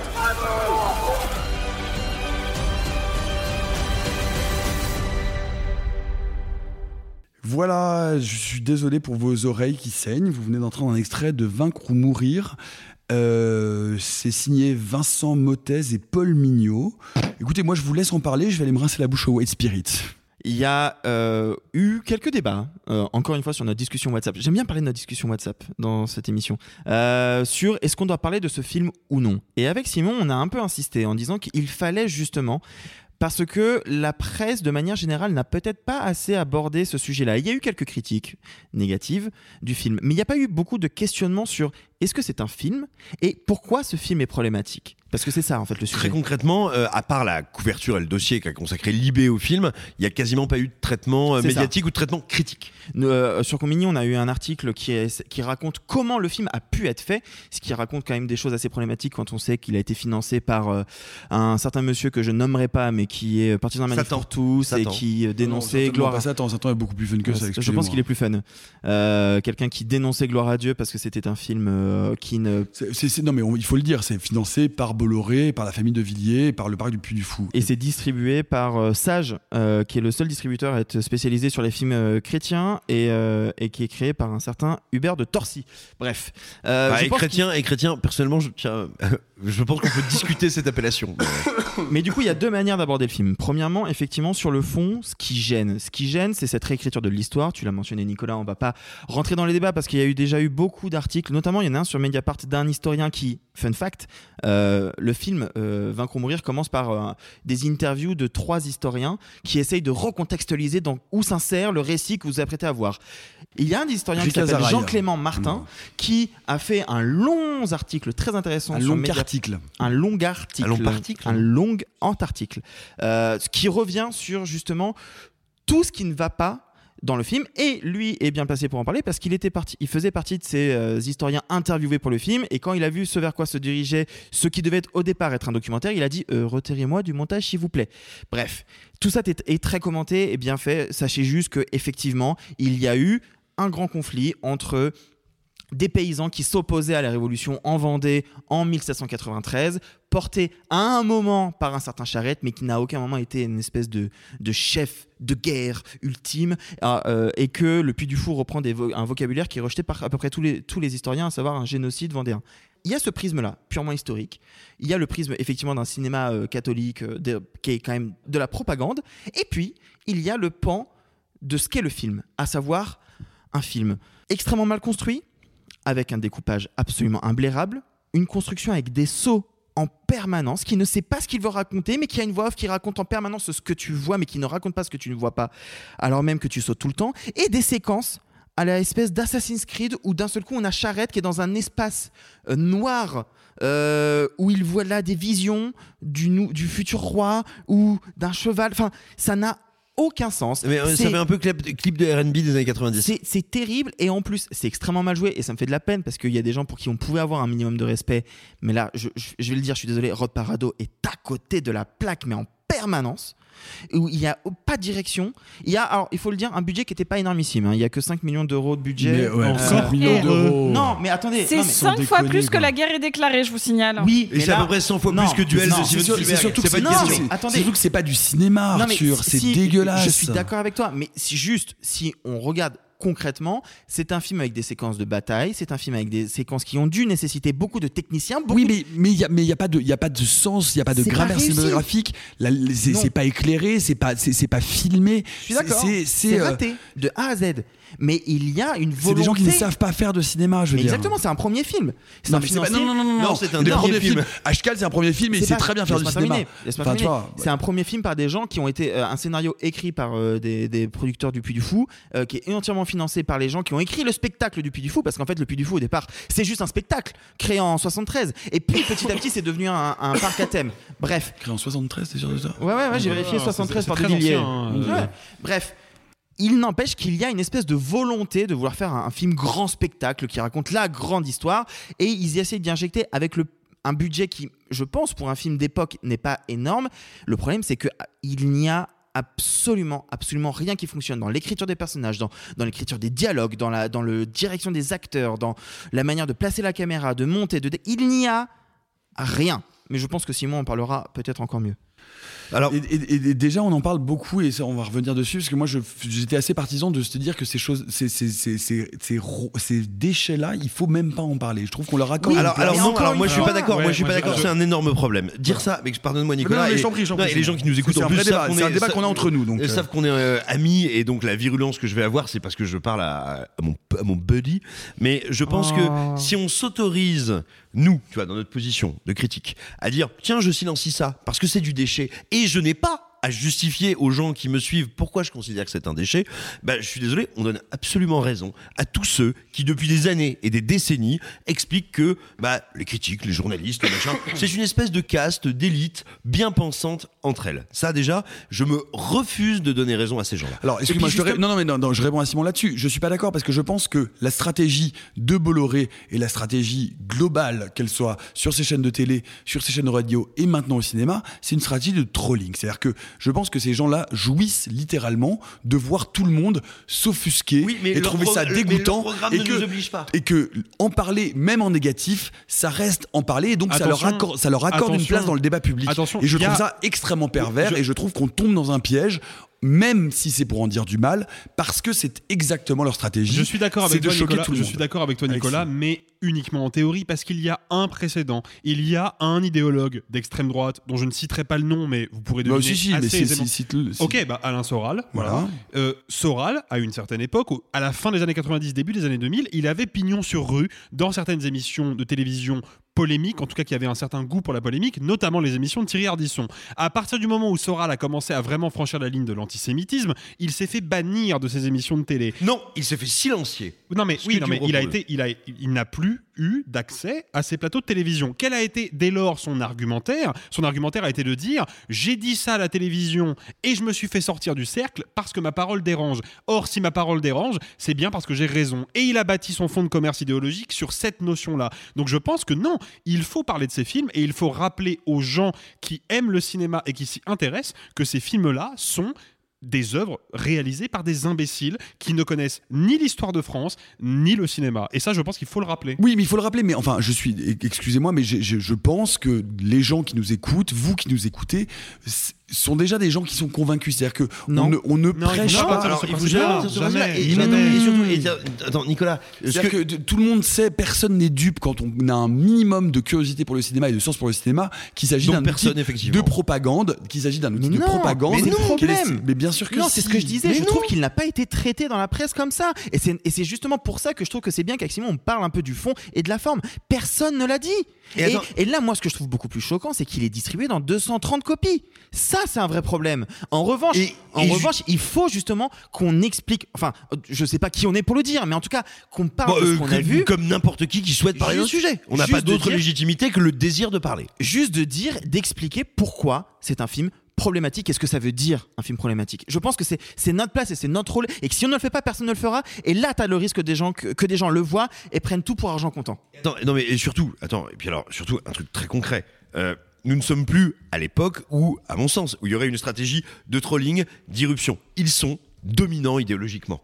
Ils ont, enfin, je veux dire, le- le- les représentants idéologiques de l'extrême droite à tendance identitaire, machiste et révisionniste historiquement est à la manœuvre dans la majorité des médias et dans les médias qui ont la plus grosse audience. Non, Donc, non, non, non, non, non, c'est pas vrai. Non, Simon, raconte pas n'importe quoi. C'est pas vrai, c'est pas, ils sont pas à la manœuvre. Europe 1 s'est notoirement cassé la gueule après avoir été racheté par Bolloré et passé sous France Culture. CNews, à part Hanouna, euh, pardon, à part Pascal Pro, fait pas des, fait pas des audiences, enfin, fait des audiences Le sont Figaro, considérables. TF1, Non, mais l'ensemble des chaînes de on télé peut pas et attends, médias d'opinion Même- de gauche non, ou de non, droite Non, non, non, non, non, attends. Non, non, Simon, on, on confond pas tout. On confond pas Bolloré et le Figaro et TF1. C'est deux choses différentes. Bolloré, il l'a dit, il l'a annoncé publiquement, c'est son entreprise de conversion idéologique et c'est une entreprise d'un millionnaire euh, qui veut absolument. Non, non, mais enfin, je veux dire, c'est pas la même chose que les médias de droite. C'est pas la même chose. Bolloré, c'est une entreprise rationnelle, rationalisée, de volonté de convertir les gens et de diffuser la pensée d'extrême droite. accueillie avec bienveillance par les médias de droite, et donc la pensée qui serait contre est déjà en minorité. Si en plus elle se dit je ne vais pas m'exprimer parce que je méprise ce sujet, elle, cons- elle- elle- elle pose le concept d'être en minorité et de ne pas parler. La belle affaire. Bah, je suis un peu, euh, je, je suis pile en- en- entre Nicolas et Simon. En fait, pour moi, il faut pas encourager les, les, les gens à aller voir le film, ne serait-ce que par curiosité intellectuelle ou justement parce qu'on va en dire tellement de mal que, you- enfin, vous voyez ce syndrome de. euh, ça- ça te va- Voilà, euh, voilà. Mais c'est- Mais c'est irregardable, il faut le dire. C'est Non, non, mais tu- irregardable. Tu, vois, genre moi, je, suis- je suis contente quand euh, une, une polémique euh, va aller, euh, va, va envoyer les gens voir euh, Terrifier 2 parce qu'on en a fait tout un pataquès. Là, j'ai pas, en- et, et moi, je suis contente que les gens aillent voir Terrifier 2, peu importe ce que j'en pense. Euh, là, c'est pas le cas. Là, il faut pas se dire que parce que Simon, là, dans, la, dans, dans les secondes qui viennent, va, euh, va en dire euh, les- Des choses, les- des- des- pique-pendre. Voilà, Avec des expressions qu'on Euh, adore. avec des expressions qu'on adore et, et quelque chose qui va titiller la curiosité. Là, je, je pense qu'en fait, malgré tout, il faut quand même le rappeler, comme l'a fait Nicolas, euh, euh, que c'est un produit dangereux, euh, qui vient d'une idéologie euh, perverse. Revendiqué par un millionnaire qui veut faire basculer le temps, paysage politique pas- à l'extrême droite. si on le dit pas, personne le sait. Mais oui, mais mais oui, c'est écrit dessus, c'est écrit en pas lettres, vrai c'est écrit dessus en lettres majuscules. c'est pas vrai, va sur Twitter, tu vois bien que les gens ne le savent pas, voire pensent le contraire. Donc non. Et ensuite, par contre, je dirais un truc. Moi, je, et comme ça va être le cas, j'ai très envie de me battre contre ce film, mais je suis pas d'accord avec vous. Je n'ai pas le droit et je n'ai aucune légitimité pour dire aux gens n'allez pas le voir et c'est sale. Non, je vais vous dire pourquoi c'est de la merde. Je ne peux pas être dans la posture du, euh, du comité de salut public, justement. N'allez pas le voir et c'est sale, moi j'ai aucun problème à le dire. Non, Euh, vraiment, j'ai aucun problème à le dire. Ne donnez pas un centime euh, à cette. À cette Non mais attendez, alors moi pour en parler, j'aimerais. Non, non, mais on- on- enfin, Non, si, pour en parler, je pense qu'on a besoin, on a besoin de deux choses. Avant de revenir sur ce que révèle le film, que ce que je dirais en 30 secondes, je pense qu'il faut qu'on fasse place quand même à notre invité, qui est Philippe Devilliers, qui est venu. Bonjour. Bonjour. Ah, Philippe de, alors Philippe de Villiers, pourquoi Vaincre ou mourir est vraiment un film qui vous a donné des, des, des, des, des- des micro-érections, on peut le dire, malgré votre, votre grand âge et vos problèmes de prostate. Il faut bien comprendre, ah, le petit du sous, ah, et derrière le film, c'est un travail de plusieurs années. Je veux sens le style. euh. Merci Philippe de Villiers. J'ai vraiment l'impression de revivre les guignols, ça me fait un peu. Non, mais c'est le, le niveau de gêne est vraiment Je, stratosphérique. je vous sens aussi. Excusez-moi, enfin, enfin, j'ai hâte, je- eh, les enfants sont en train de se tirer sur ce gag, je vais finir en commissariat. Excusez-moi. Merci. euh, Laurent beau- Attention, ça m'a fait. ah oui.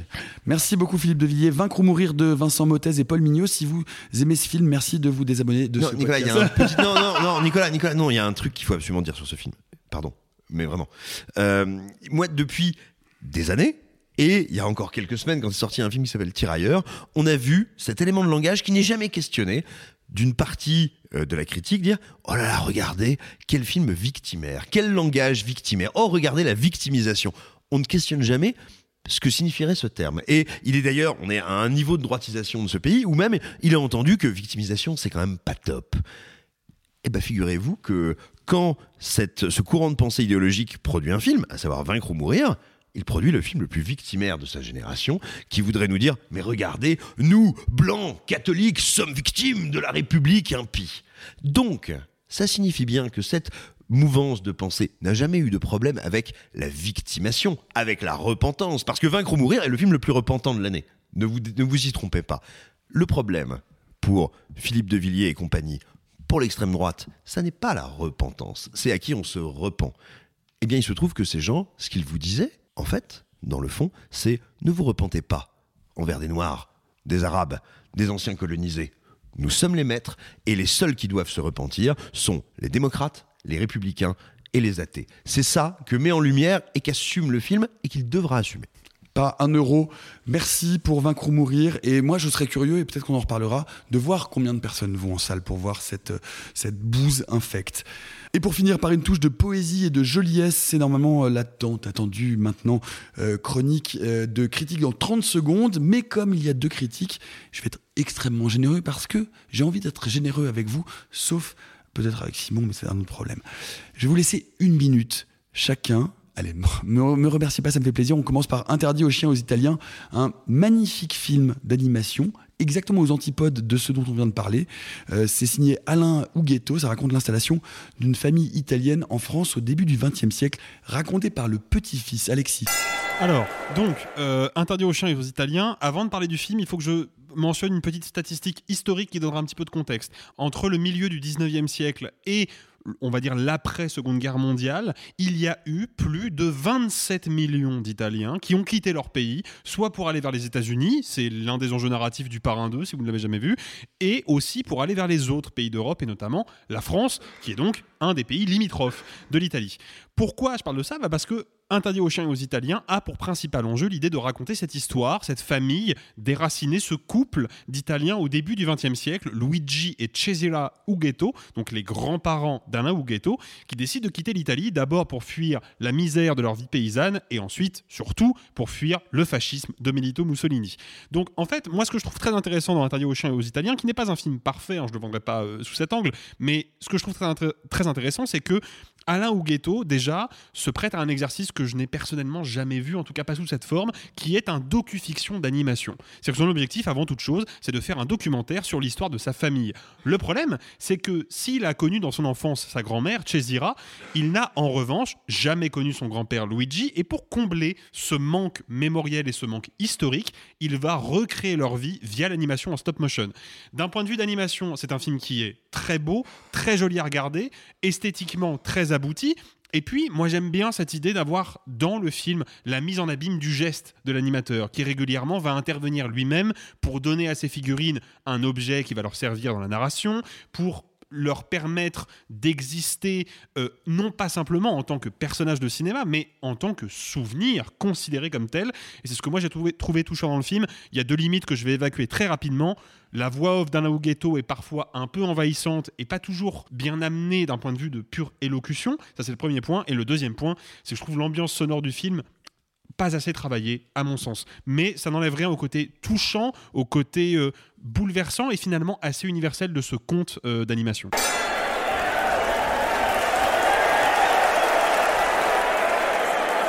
Ça fait beaucoup plus d'une minute, mais bon, c'est jamais, c'est le festival, je vais être généreux. On remet le chrono à zéro. Gérard Butler, qui est pour moi vraiment une forme d'énigme cinématographique Ouais, complète. d'accord.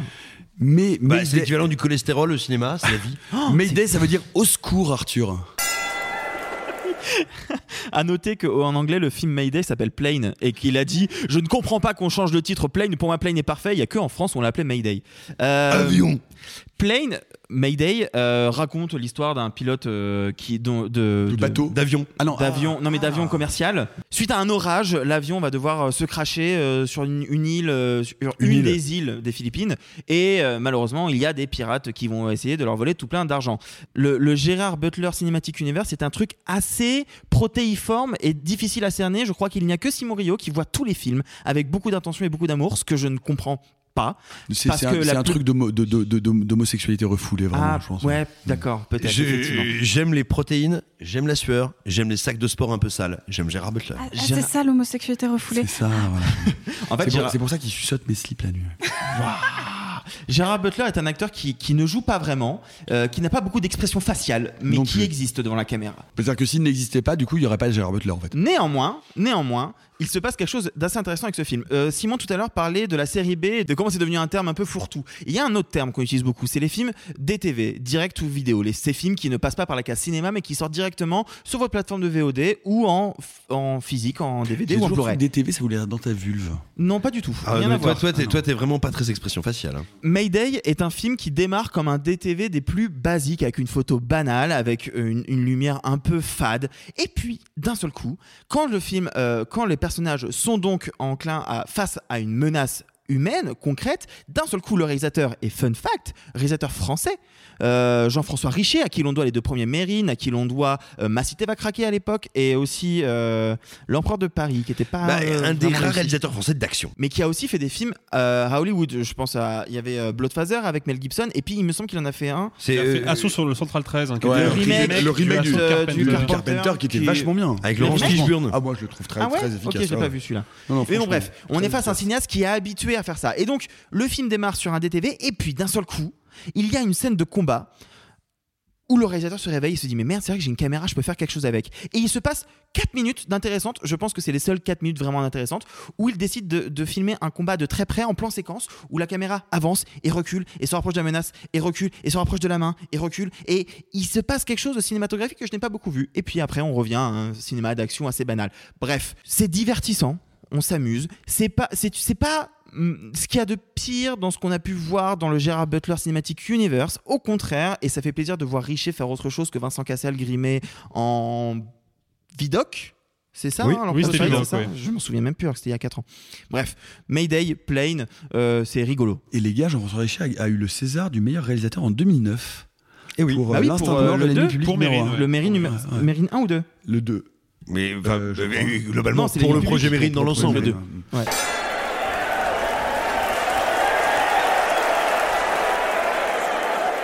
Si vous voulez donc comprendre pourquoi Gérard Butler donne des DME euh, à Simon Rio, n'hésitez pas à aller voir Mayday. Euh, Mayday, ça veut dire donc au secours, mais il paraît que ça veut dire aussi avion. Je suis désolé, c'est assourdissant. Suivant. Il en reste un peu plus, on vous le laisse. Il y a d'autres choses dont vous voulez nous parler qui ne soient pas euh, du cinéma ou Vaincre ou mourir? Euh, moi, je voulais vous parler Qui n'est pas de... du cinéma par ailleurs. qui n'est pas du cinéma par ailleurs. Je voulais vous parler de Dead Space, euh, ce jeu sorti en 2008 qui a droit à une espèce de remake, reboot euh, ce vendredi Remaster. 27 janvier auquel j'ai pu jouer un peu en avance.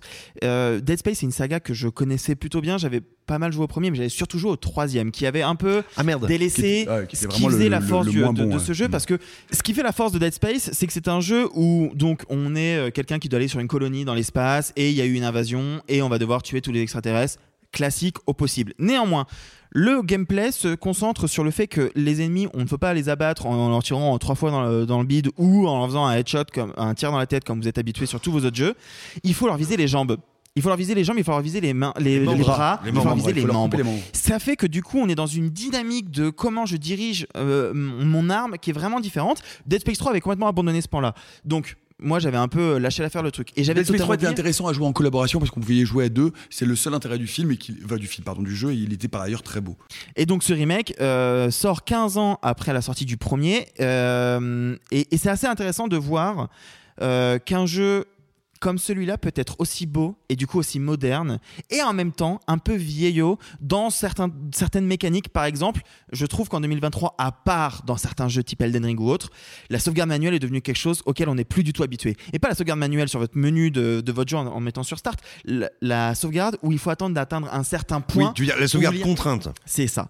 Et en fait, je me suis retrouvé frustré à me dire merde, je ne peux pas sauvegarder, je dois me refaire les 15 minutes que je viens de me faire parce que je vais me faire euh, bouffer le fion par un, un scorpion.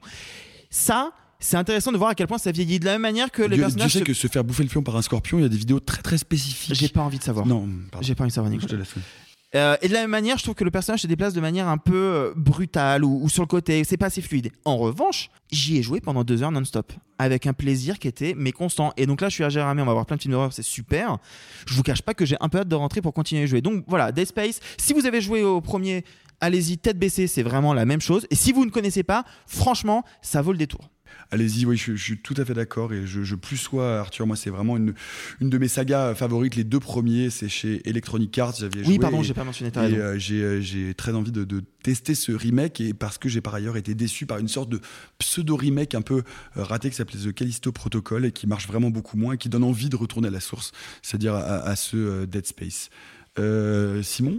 Oui, moi, moi, en fait, j'aimerais évoquer un corpus. Pourquoi? Parce que euh, depuis que je me suis amusé à, à me payer la fiole de Vaincre ou pourrir, beaucoup de gens sont venus me voir pour me dire Mais au moins, ce sujet, enfin, est abordé, ce sujet qui est invisibilisé en France. Alors, si vous pensez ça, c'est soit que vous ne connaissez pas le sujet, soit, soit que vous vous êtes fait enfler. Parce qu'en fait, le massacre de la Vendée, qui est un vrai sujet, ce Ouais, qu'a commis, la, vrai Ré- sujet, ce c'est qu'a un vrai commis sujet. la République en Vendée, c'est quand même un truc assez terrible. Et Eh que ben, la Vendée a réussi à, à- à essayer de combattre un peu euh, l'armée. Et- euh, ben, non mais justement, ce sujet vous intéresse? Vous pensez qu'il n'est pas traité? Alors ouvrez 93 de Victor Hugo, un des plus grands romans épiques français. C'est incroyablement écrit, c'est fascinant, c'est passionnant, c'est d'une intelligence, d'une précision humaine et historique démentielle. Et vous savez quoi En plus, c'est un des plus brefs romans de Victor Hugo. Donc c'est l'occasion d'ailleurs de découvrir l'auteur pour ceux qui n'auraient pas osé s'y frotter, parce que c'est un peu une figure du commandeur qu'on peut craindre un peu, à laquelle on peut craindre de se confronter quand on n'est pas un lecteur aguerri.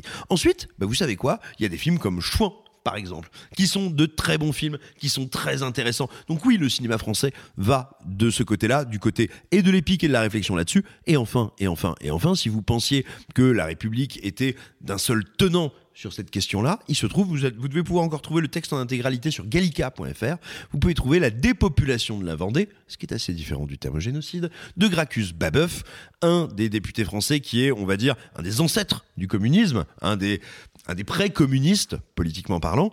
Eh bien, figurez-vous que c'est donc bien de l'intérieur de la République qu'est venue la fin de la dépopulation de la Vendée et sa contestation. Et ça aussi c'est intéressant parce que si vous voulez voir comment ça s'est passé historiquement, légalement et d'un point de vue au sein de l'Assemblée, cette question-là, et pas de le voir uniquement d'une manière qui serait euh, péjorative ou améliorative pour un des deux camps, eh bien la dépopulation de la Vendée de Gracchus Babeuf, c'est gratuit, c'est sur le web. Et vous savez quoi? Tant que vous n'avez pas regardé, lu, compulsé ces œuvres-là, si vous voulez venir nous voir sur les réseaux, c'est que vous êtes un cuistré, un menteur. Et euh, sur, euh, sur, ce, sur ce même thème, moi, un, de mes auteurs favoris, Barbet d'Aurevilly, a écrit un roman passionnant qui s'appelle Le Chevalier des Touches, que je, que je vous conseille. Quand tu parles de Hugo, c'est le, le, le type le podcast Décrypte machin là? Oui, Victor Hugo Décrypte. Alexis. Euh, moi, je vais aller très vite parce que j'ai trois recommandations. J'ai un petit peu triché. La- mais je vous garantis. L'émission n'était pas assez longue comme ça. Je vous garantis que ça va aller très vite. La première recommandation, tous. je pense que les auditeurs l'ont remarqué, cette semaine de cinéma étant particulièrement chargée, on a décidé de ne pas traiter des ressorties patrimoine. Néanmoins, il y en a une dont j'ai envie de parler, c'est L'éveil de Penny Marshall qui ressort en Blu-ray cette semaine.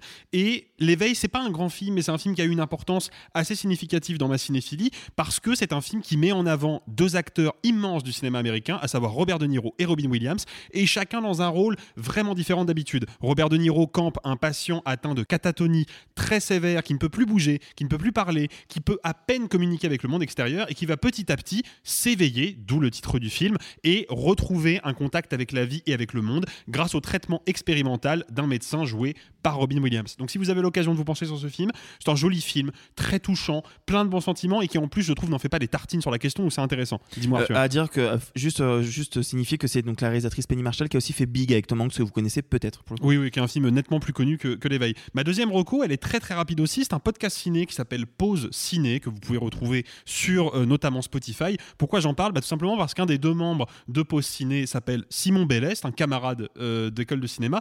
Et c'est lui qui s'occupe du montage de cet épisode, puisqu'étant délocalisé à Gérardmer, on ne peut pas s'en occuper. Donc je voulais lui rendre euh, l'appareil C'est en beau, lui c'est faisant beau, un- Et c'est merci beau. beaucoup Simon, big big up. Voilà. Donc, euh, donc euh, merci à Ah. Simon et à son camarade de podcast Thibaut Guilleux, qui est aussi un ami de- d'école de, cinéma. Voilà, je vous, je vous salue tous les deux.